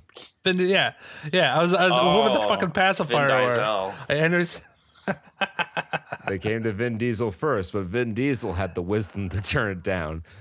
It's like, oh my god, what was that movie with uh, the cop and his mom that like Schwarzenegger leaked to Stallone that he was interested in starring in, so he would trick Stallone to star in this terrible movie. Fuck, I don't remember. I'm just gonna Google Stallone cop mom while you guys talk. Some cop mom. Um, so so yeah, I think it's just a lot of this comes to me. A lot of the shittiness comes to me in two things: there's the camera movement, the lack of any any relation to Doom, barely. Yeah. Like there's a couple references. You, you got And a then- BFG, and then the plot. you got a Hell Knight, uh, you have uh, no mention strictly of Hell, but uh, Mars. Mars. So yeah, the movie is Stop or My. Mom Will Shoot, starring Sylvester Stallone and Estelle Getty of Golden Girls fame. Um, so the story goes, the story, up like a fucking LMG. the story goes um, that Arnold Schwarzenegger leaked to Stallone's camp that he was interested in starring in this movie because they were having a feud in the 80s and Stallone jumped in to, to like undercut him and so Arnold played a very elaborate plank, prank on him because he had no desire to star in what he knew would be a terrible movie. What a fucking juke! Oh my god, good job. Even his face in this picture is like, what am I doing? Yeah, oh my god. We might need to watch this What am I movie. need to? I mean, eventually, obviously, this is going to Sylve- Here's a quote from Stallone. I made some truly awful movies. Stop or my mom will shoot was the worst. If you ever want someone to confess to murder, just make him or her sit through that film. They will confess to anything in 15 minutes. And Oh, I'll I'll post this on our public Discord server, the link to which is always in the description. Uh, and then I will post it this show. This is the Hollywood Hollywood.com's report on the story of how Arnold duped uh, Stallone into starring in such an awful movie. Um, this movie we watched here, Doom, uh, also an awful movie that has like one segment, one sequence that is universally praised, but uh, even The ending one? that, by modern Yes. standards, uh, looks a little lame. And I have to, I have to come out and issue an apology to Hardcore Henry, uh, because they pulled off the first person perspective better than they did in this movie. Yeah. I mean, this one seemed like it was all computer generated. Feel like a. It does feel like a bad carnival funhouse. Yeah, it was just felt so really slow and awkward. Like it wasn't the pace of Doom. Like I think if you like put the movie on fast forward, you know, it it'd look better. Yeah. But uh, Yeah. it was pretty slow. Apparently, that sequence took 14 days to shoot. Jesus Christ. And like I could I can I can see now like just setting up the one scene where he flips over like the demon or monster or whatever the fuck it is. Um because it looks so clunky Yeah, of just him like stabbing the thing and then all of a sudden he does a, a magic backflip or jump or hop over the demon and then he's like on the other side of him shooting him. yeah. I'm that like, scene ah, would have that been. I need to see a fan edit of that scene where, uh, like. When he wipes the blood off of his face because he's got the 24th chromosome, Yeah. and that makes him a Superman, not a you know developmentally disabled person. That's a different fucking movie, dude. I got the 24th chromosome. I could shoot demons. if if Rip and Tear, Jake did it if, first. If Rip and Tear from the 2006 uh, soundtrack played over that, that'd be better than the music they got there. I'm enough. so fucking dead. That's hilarious. Wait, did you not think of that when you saw when you heard twenty fourth chromosome? Because I was like, fuck it, dude. This is a Doom movie. Suspension of disbelief. I just, all right, fuck it. 24 chromosome. What? Bonus one? Bonus chromosome. bony crony. Yeah, that's why whenever we s- we used to like, I'm not proud of this, but we used to back in the day. Um, when we saw someone who was like behaving, when someone was like behaving really stupidly, we were actually kind of progressive in this way. We wouldn't say you're acting retarded. We would say to each other, "Looks like someone shoehorned an extra chromosome in there." They're just a homie with an extra chromie. That's so. down. I'm down with the syndrome. Uh, yeah, apparently so are the makers of Doom. Uh, shit, man, this deserved every score of that 34 meta score. So, um, I guess that means that let's they're not demons. They're, I guess, just uh, you know, Special developmentally individuals. disabled people. Uh, which well, makes when you think about when you think about it that way, this I mean, movie's that- awful. that means that means that Vin Diesel was perfect choice to play Sarge. I understand why they wanted him. If you ever want to, I want to get the BFG. We gotta go to That's a big fucking My gun. family. I lost members of my family. Quick, shoot the retards. Um, okay, so But I want to talk. I want to talk yeah, about this. Their plot. UAC uh, puts out a distress beacon to the Rapid Response T- Tactics Squad or whatever the fuck they are. They really should have been Rapid Action Tactical Squad or RATS for short. I, that would have been better than RRTS, which is a stupid fucking acronym. Yeah. So uh, UAC obviously is the company in Doom, but uh, RRTS, I don't recall any significance to Doom in No. that. Uh, so you have uh, a bunch of so everyone in this movie. Let's just we'll throw this out there. Everyone in this movie, with one exception, like acts like a fucking mannequin. like there's no Dude, everybody nothing sucks. remarkable about the performances of anyone except for the sleazy dude. And it's not that his performance is good; it's just that it's something. Like it's the most memorable. Give him a lot of time and a lot of dialogue for Who's it. this sleazy dude? Because Um, a lot of them are kind of sleazy. Is it Portman, the, Portman, yeah, the, the drug the drug guy? Yeah. who gives the kid greenies and fucking like offers to strip search all Well- these people. Yeah. Oh my God. We'll talk about all this stuff. Um, when What? you're when you're like Jake- when your introduction to some of these characters is this fucking coked out weirdo walking up to random women and telling them I have to strip search you and then be like, "Oh wait, hold on. Here's a hotter chick. I have to strip search you." Ugh. It's like it it it Nah. immediately took me out of the movie and like I just said, okay, this guy's a fucking character. You know what took me out of the Yeah. movie? Like the supposedly future setting where the fucking one dude is playing a video game that's twice as thick Galaxia. as a Game Boy Advance and like He's a it's like a fucking game and watch he's out a retro generations enthusiast. but he's no, it's like a new game because So- he's like, oh, this game's sick. Uh, cause yeah, this is in the year talk about- 2046, I think. Is is also the timeline of this. Oh That's god. when Man, this game's so hard, man. It's juking me. Uh, this scene, this is the intro. So one of the early scenes in this movie after they introduce the monsters, or like there's monsters on the facility. The first scene is the introduction of the RTS, and this is where the seed of my head canon started. Uh, it took me a little bit to fully develop it, but this is where it started because it starts with uh, Sarge walking into the room. There is men playing baseball with oranges. Uh, there's Galaxian Man playing his fucking Game and Watch, and like it's a fucking thriller mile a minute shooter. There's Kid, and then there's Creepo, creepy guy.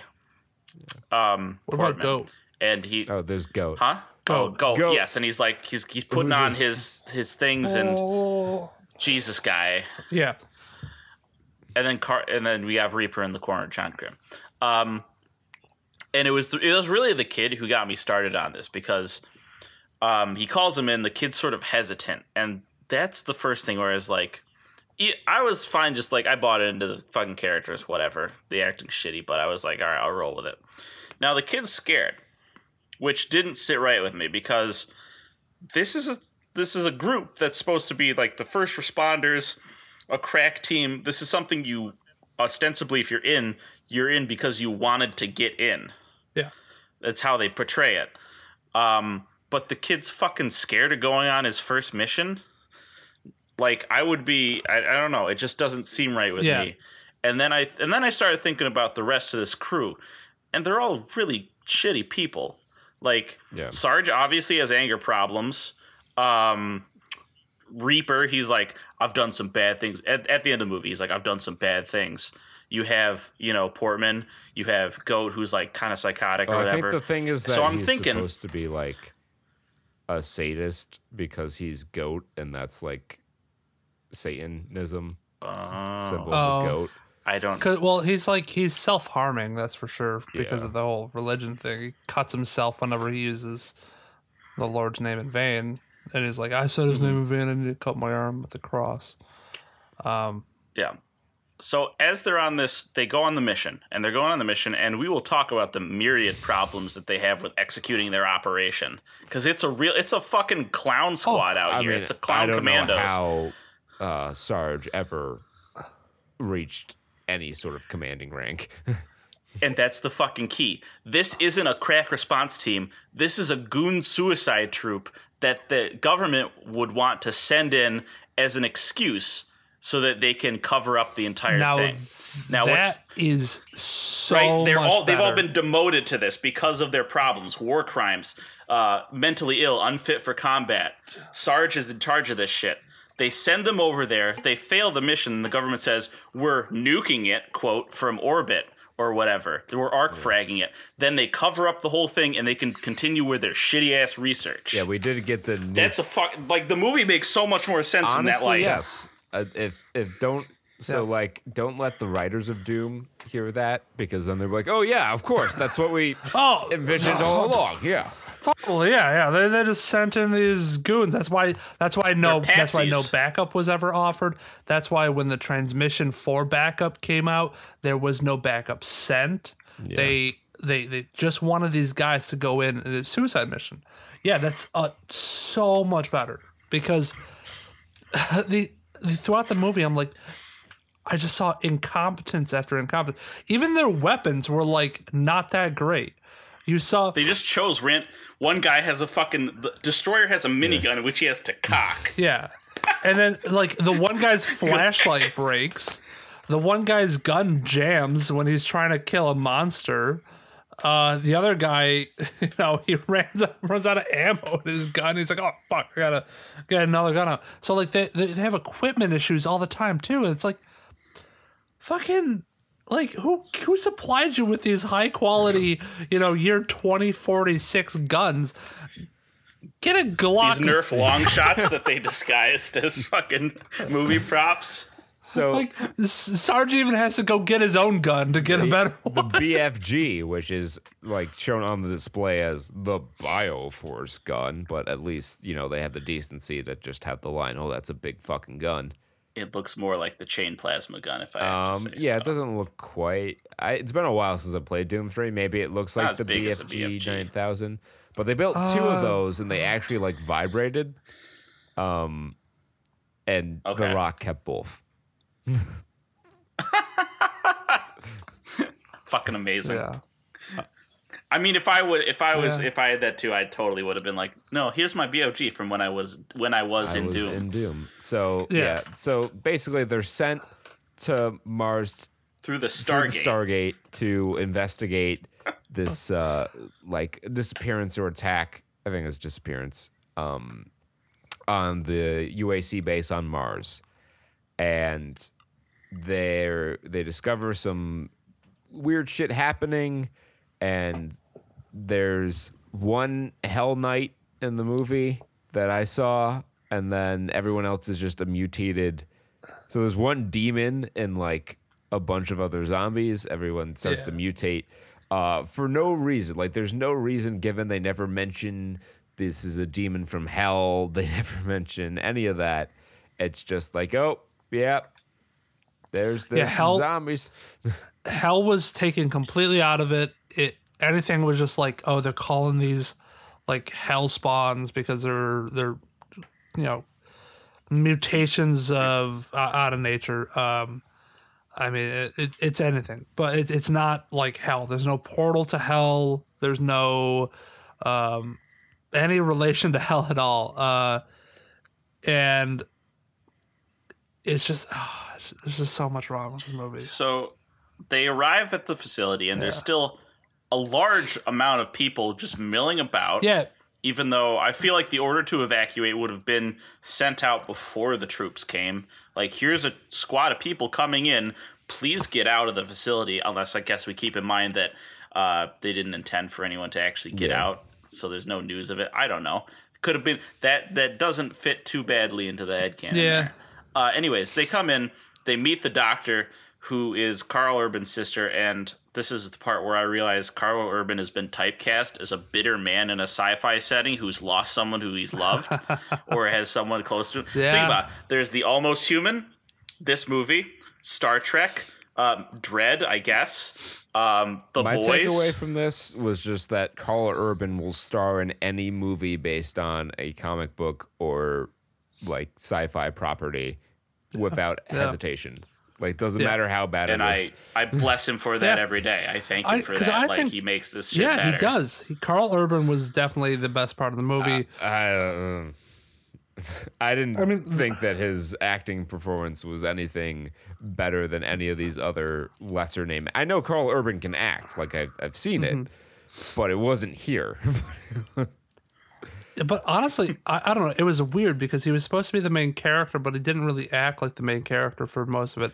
It seemed like He wasn't Sarge the biggest was. star. He wasn't. It's because he's not the biggest star in the movie. You're like, oh, they got The Rock. Obviously, that's the main character. I bet you that, Yeah.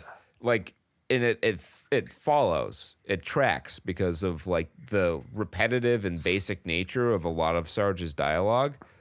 Um, tells me that originally in the original version of the script, when they gave it to The Rock, um, and they're like, okay, who you want to be? he's like, I want to be Sarge. So they beefed up that the dialogue for that part Yeah. because a lot of it just felt like really fucking tacked on and stuff that other characters Mm-hmm. would have said. Because I'm I'm pretty sure like in the original version of the script, his dialogue was basically just on me, move out, you go this way, you go that way. Yeah, yeah. Or or I could also see I could also see like a part being split into two. Well, that's what Like- I mean. Like they took some stuff Yeah. away from John to give the Sarge to beef up that part. Yeah. That's what it felt like to me because I'm like, this, Yeah, this I- I really that seems like more like something that John should be doing right now. Cuz like I um, like also it, it could have been like oh maybe the Sarge was uh you know supposed to be the doom guy, you know, because usually leaders in that role tend to be the the the hero of the story, the, the main character. But that's the genius twist, man. No one ever saw But- it coming. I Except I actually kind of like the makeup at the end because he becomes the the zom- the evil uh, Yeah, he like mutates into the type of enemy, yeah. and he looks a lot like the the little sprite model in Doom.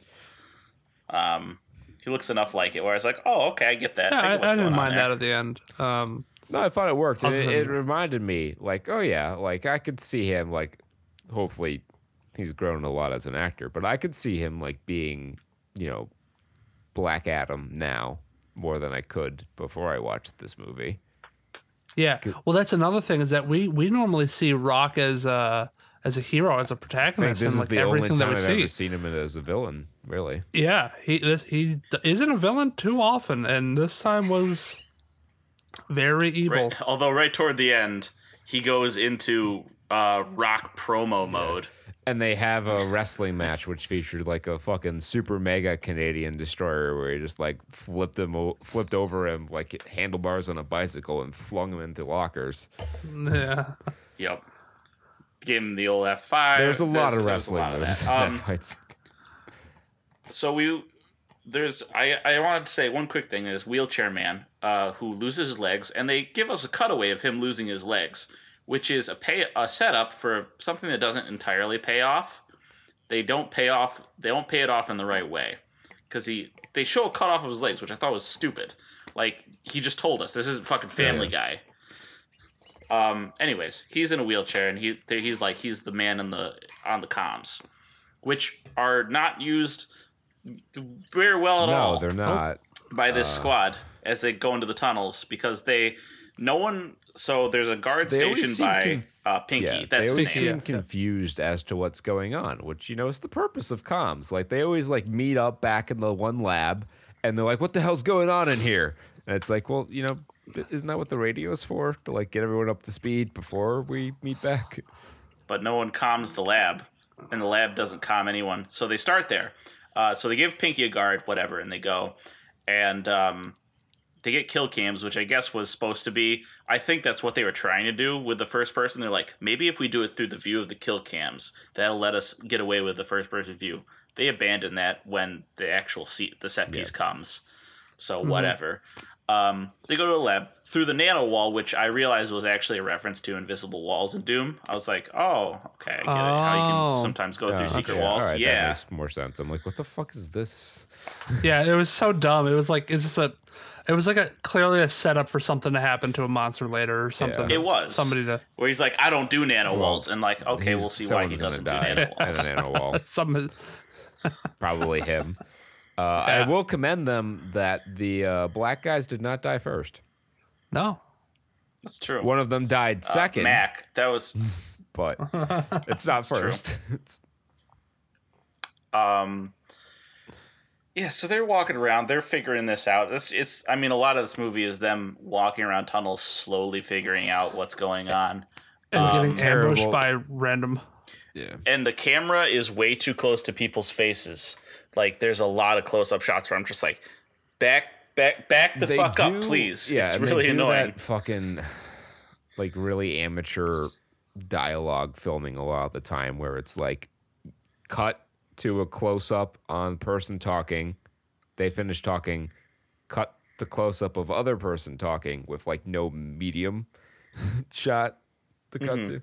doesn't go back out It's like just that and that. and that, the yeah. all they have a lot of there are a lot of scenes I saw, especially like when they were getting on the arc, where the camera is just is in a perpetual rotate. It's like just a pan or what what have you. So it feels like you're just spinning, and I'm like, I don't like this. I feel like a rotisserie yeah, chicken they out almost here. break the 180. Oh God! Please, can you stop with the camera? No, thank you. Please. Yeah, they almost break the 180 degree rule a couple times.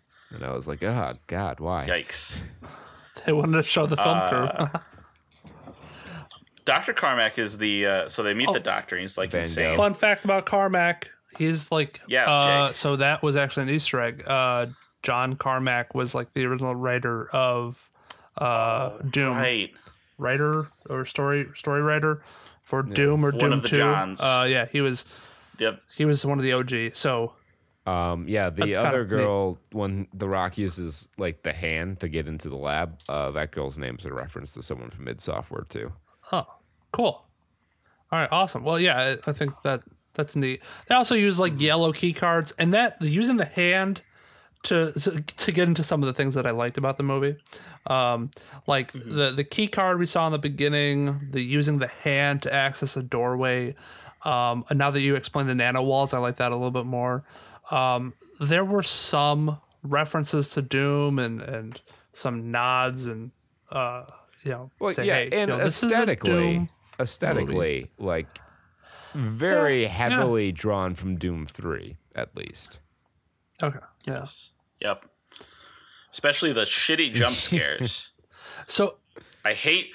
It's like getting sack tapped by f- the fucking audio visuals. You're just like it doesn't. It's no emotion. It's just like ow, fuck. You just you yelled that in was, my ear. that was my biggest Christ. pet peeve. I think of the movie was was every single like marine, almost every single marine died from like just getting ambushed by uh one of the alien or mutants. And then monster some of them things. just They even reused the same "I was grabbed from below by the monster hand." They used that yeah, twice. and that one was like the worst, especially like towards the end where it's just like that was just a way to kill him. Like there's no like I mean, they set it up. They set it up for Portman to be like really taking his his like time and clearing the room, making sure he wasn't being tracked, and and he's trying to defend himself. And it sets it up for nothing. Nothing that he did benefited his survival because he just gets jumped from above. above. Yeah, he gets like which I saw the whole the whole time. I was like, "Oh, he's gonna get hit from above." Well, actually, I thought he was gonna die because he fucking slipped in his.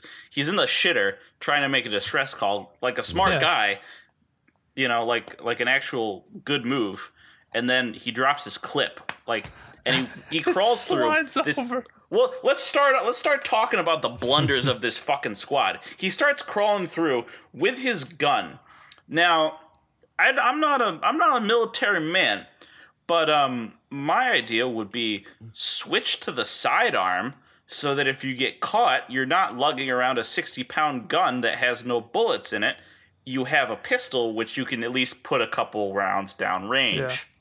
Yeah. And walk out of the stall and doesn't. around, maybe. I don't know. Thank God he didn't get ambushed in the most vulnerable position a man could Yeah. be in. Um, yeah, and they just like Dang or behold. like the way he died was like really. T- they just like did the fucking like Jason X, where the fucking monster just slammed around the stalls. slamming around the stall, and then And I also think Sarge sort of almost killed him too Yeah. a little bit with the BFG. the BFG does fuck all in this movie. It it, it like it kills, kind like, of one kills thing. the monster. But it looked like at least half of it got away, and then he misses. He fires it twice in the entire movie, and it does nothing of consequence either time. yeah, it doesn't really do a whole lot. and he like really sets it up too like when they have the final showdown of like the 24th chromosome battle I got one round. and he's like i got i got yeah, one round it's 24 chromosome showdown. and then he immediately Blows it fires it immediate- and misses because A shot and a miss. I reloaded and a miss. So Um, so yeah, let's start with the blunders. Uh, kid, uh, friendly fires at fucking random shit, and they everyone of course reprimands him for it. Like, don't don't unleash your weapon on a fucking pipe. He's like, sorry man, I got the jitters because it's my first mission. I really should be gung ho about this, but fuck me, I'm I'm just awful it's my as a first rookie. So didn't Destroyer unload on he a goes, he gets fucking didn't Destroyer unload on a monkey that was in a ventilation Yes. shaft, and then Sarge was did. like, "Oh, that's blood." monkey. They keep they said it twice. It's like it's a monkey, some sort of monkey creature. I was like, this is a dumb line of dialogue. so This apparently bad they wanted to bring in simon pegg to help beef up the dialogue for this movie but he turned it down Oh He he would have helped. He would have. Yeah but he probably recognized that it wasn't monkey fella. worth the fucking effort this movie bombed it cost 70 million dollars to make made 58.8 at the box office I just I feel like I feel like any of us could have written better a better dialogue line than I'm not supposed to die or some kind of some kind of monkey. monkey we kill them all Yeah. Uh, Nothing lives dark. other blunders. Getting high. Getting On a high on a mission. mission. Yeah. well Uh, and apparently it's the kind of drugs that make you wired and not like beta blockers, which is what Well, that kid so needed. That's Some actually calm there's actually ass some like real life uh, connection to that. They do give like fighter pilots, or they used to. They don't anymore because of WikiLeaks. But they used to give like um, you know fighter pilots like speed essentially to keep them sharp. Fair enough. I mean, I believe that. I just think that that kid was stupid for uh, the drugs. One were stupid because apparently they make you like high and not like you said, like speed or beta blockers or performance enhancing type of steals. Um, Well, they were supposed to be speed. then- they were greenies, like you know, like oh, I don't know. I guess I don't know. What I, well, is. I mean, like aesthetically, what that was it the looks like. idea. But they did have like a, "Are you high right now?" But like when he was, that they did pupils dilating. I really wish they said winners don't use. They drugs. did pupils dilated, but they, like to be fair, they, he wasn't like space case high. He was just Yeah, like yeah. motor mouth high, which I I could see someone on speed, you know, like having diarrhea of the mouth. Yeah, which also was bad in car. Again, um, Grimm, like he was the be- he was the only competent member on Yeah. this team except for like Sarge, where he's just like, don't talk in the fucking sewers when there's a guy who we need to yeah, hunt yeah. Who can hear us. I'll put holes in you. And then he gets very upset when uh, The Rock does the same thing later in the movie. That he threatened to do it, but he wasn't actually going to do it. He's was going to threaten murder, you know, as it, guy things. I'll kill you. uh, no one straps down any of the infected. Oh. Restraints don't exist, and a lot of people get injured or die because of this fact. How many of you were expecting the fucking Uh. demon to like bite down and bite her off her arm when she was reaching around Oh. inside of it? so much and i that's something it would do and like I'm kind of disappointed that it didn't happen that and we can't make fun of it because like there's just some shit that I could see us complaining later like it was alive this whole time Yeah. and she's just letting it root around inside its cavity. Although, um, no, they use that for vague sexual Yeah. innuendo. Yeah. She's just Just All right. So grabbing uh, slowly and. That surely, light fell down. yeah, like uh, the guy with the LMG encounters the Hell Knight and tries to electrocute it, but doesn't quite die. And then slowly and surely, they all get picked off by demons, and they come to intelligence. They discover it's an infection, and Sarge, in his infinite wisdom, is like, "So we just kill everyone." Yeah. yeah. Which well, I mean, at that point, I'm like, this. He's taking a fucking a- turn here. In some cases I could see where that's a sensible approach. But uh, you know, later on they like radium, oh, they might not all be infected. But like at, at that point, like, do you run the risk of like how do you tell who's infected and who's not? Uh, the Well, bite like, on the you- neck like- is, I guess, the one thing that they looked for. But the, the Karl Right, Urban with thing. the little flesh yeah, runs. yeah. Blah, blah, blah, blah. But like the Karl Urban thing is like, well, if like if they're fine and they're not hostile, let's isolate them, which they probably would do. I mean, they're not trying to kill you. Isolate them, handcuff them, do whatever, so they won't. We've uh, already be a threat, established and restraints don't monitor them. Yeah, and like and like monitor Now- them, but and, and like it's like logic. It it was like killing them was easier, saw- so just do that. I saw this as it was an obvious precursor to either he was infected even though we didn't see it, or he was under the influence of the evil. Yeah. Like the Yeah, it was evil foreshadowing force the was that turn, it was yeah. playing up on his. Well, the, yeah, they they wanted to show they wanted to set grounds for showing that Sarge was evil because at that point they had just said, um, "Oh, 10 percent of the genome hasn't been mapped, so people think that's the soul," and now they're setting up precedents for there are there's a genetic marker for evil people and a genetic marker for good people and Grimm was the good person who would become the superhuman with the 24th chromosome. Uh, and then people like Sarge who have the evil genome uh, or whatever to make them Right, uh, a, turn a into monster. Yeah, so, So- Karl Urban gets shot in some confrontation, and uh, his Well, no, he shoots himself. oh yeah, that's true. He shoots the in wall. the nano wall. he shoots the nano wall and it bounces back That's- and it hits him. because the nano wall is bugging out and like it turns solid and then it ricochets. I'm like, that's so dumb. So- okay.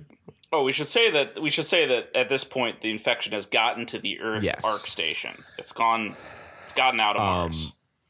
They never. By the way, they never go to the archaeological dig, which that was. I don't know why they It did would they have not cost film probably that. Was that just much uh, to- They couldn't go outside. to film they, had in. they, they would have to get spacesuits and shit. they already spent seventy million dollars on this movie, and they probably at that point were like, "Yeah, this isn't going to turn out well." All their investors were like, "No, we've seen the early stuff." I saw the final version of the script. Simon Pegg turned down the rewrite. I don't Mm-hmm. think this. Uh, we're already prepping for our losses. Um. So yeah. But so we get to the scene and it's her very sis- cathartic. his sister, like against his wishes, forcibly injects this 24th chromosome into him, and then he wakes up. You see him in the mirror. He wipes his like blood off here because he's all healed because he's got a 24th chromosome. And uh, then Rip and Tear does not start to pre- play, and we get the uh, first-person shooter sequence, which is basically I mean, it's more of like an on rail shooter because he like walks to a station. It's more like Time Crisis than Doom, really, because you walk up to a point and you shoot the bad guys, and then you walk up to the next point where you shoot the bad guys. But they Love Time they didn't get the they didn't get the BFG in there, obviously, because they already had used that up. Uh, they did get the chainsaw though, But- so Yeah. Now, my one question was the um, was the guy in the wheelchair. Was he supposed to be a cyber demon? he was he turned into one, yeah, because that's definitely what that dog was. yeah. Yeah. I mean, obviously, it was supposed to be Pinky. That's why they have the wheelchair on there. Oh my god, the CG on that Right. wheelchair. Um, Certainly, That's- like one of my main takeaways when I saw like there's a lot of CG in this movie, and like it's prominent very early on. And I'm watching this, I'm like, yep, this sure is from 2005. I I appreciate their economic use of it in that the credit sequence uh, after the end was basically the unfinished CG for the first person shooter scene. It was a bunch of footage that they didn't use or that wasn't complete, and they're like, just leave it as empty models. We'll do it low poly and we'll put it over the credits. It'll be Interesting fine. note on the credits: uh, all the names that get shot die in the movie. Mm-hmm. Oh, nice. this is why he was So, called um, Pinky. Cool. I mean, Not a re- s- yeah, not a cyber demon. Like I said, but- Doom Three. They took a lot 3. from Doom Three, so Mm, okay. Yeah. It So doesn't make it good. No. they just they took a lot from Doom Three. so after The final, after watching we this, get to the final confrontation. yeah. Oh right? yeah. Final Where confrontation. Um, they fight, then they melee fight uh, Evil Sarge and Good Karl. yeah, and then Karl doesn't he doesn't telefrag he doesn't arc frag the evil Sarge. He just throws him through the portal and tosses a grenade in there. I was like, fucking whatever. Okay, sure.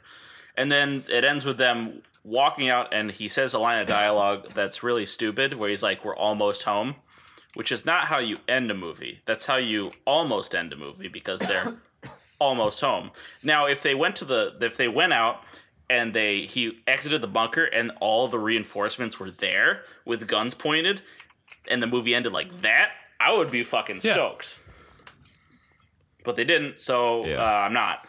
Fuck it. this movie, movie does sucks. suck, which is why I'm really worried because next week, as part of our deal here, uh, we are going to watch the reboot of this Doom Annihilation, and supposedly of the two, this is the good one.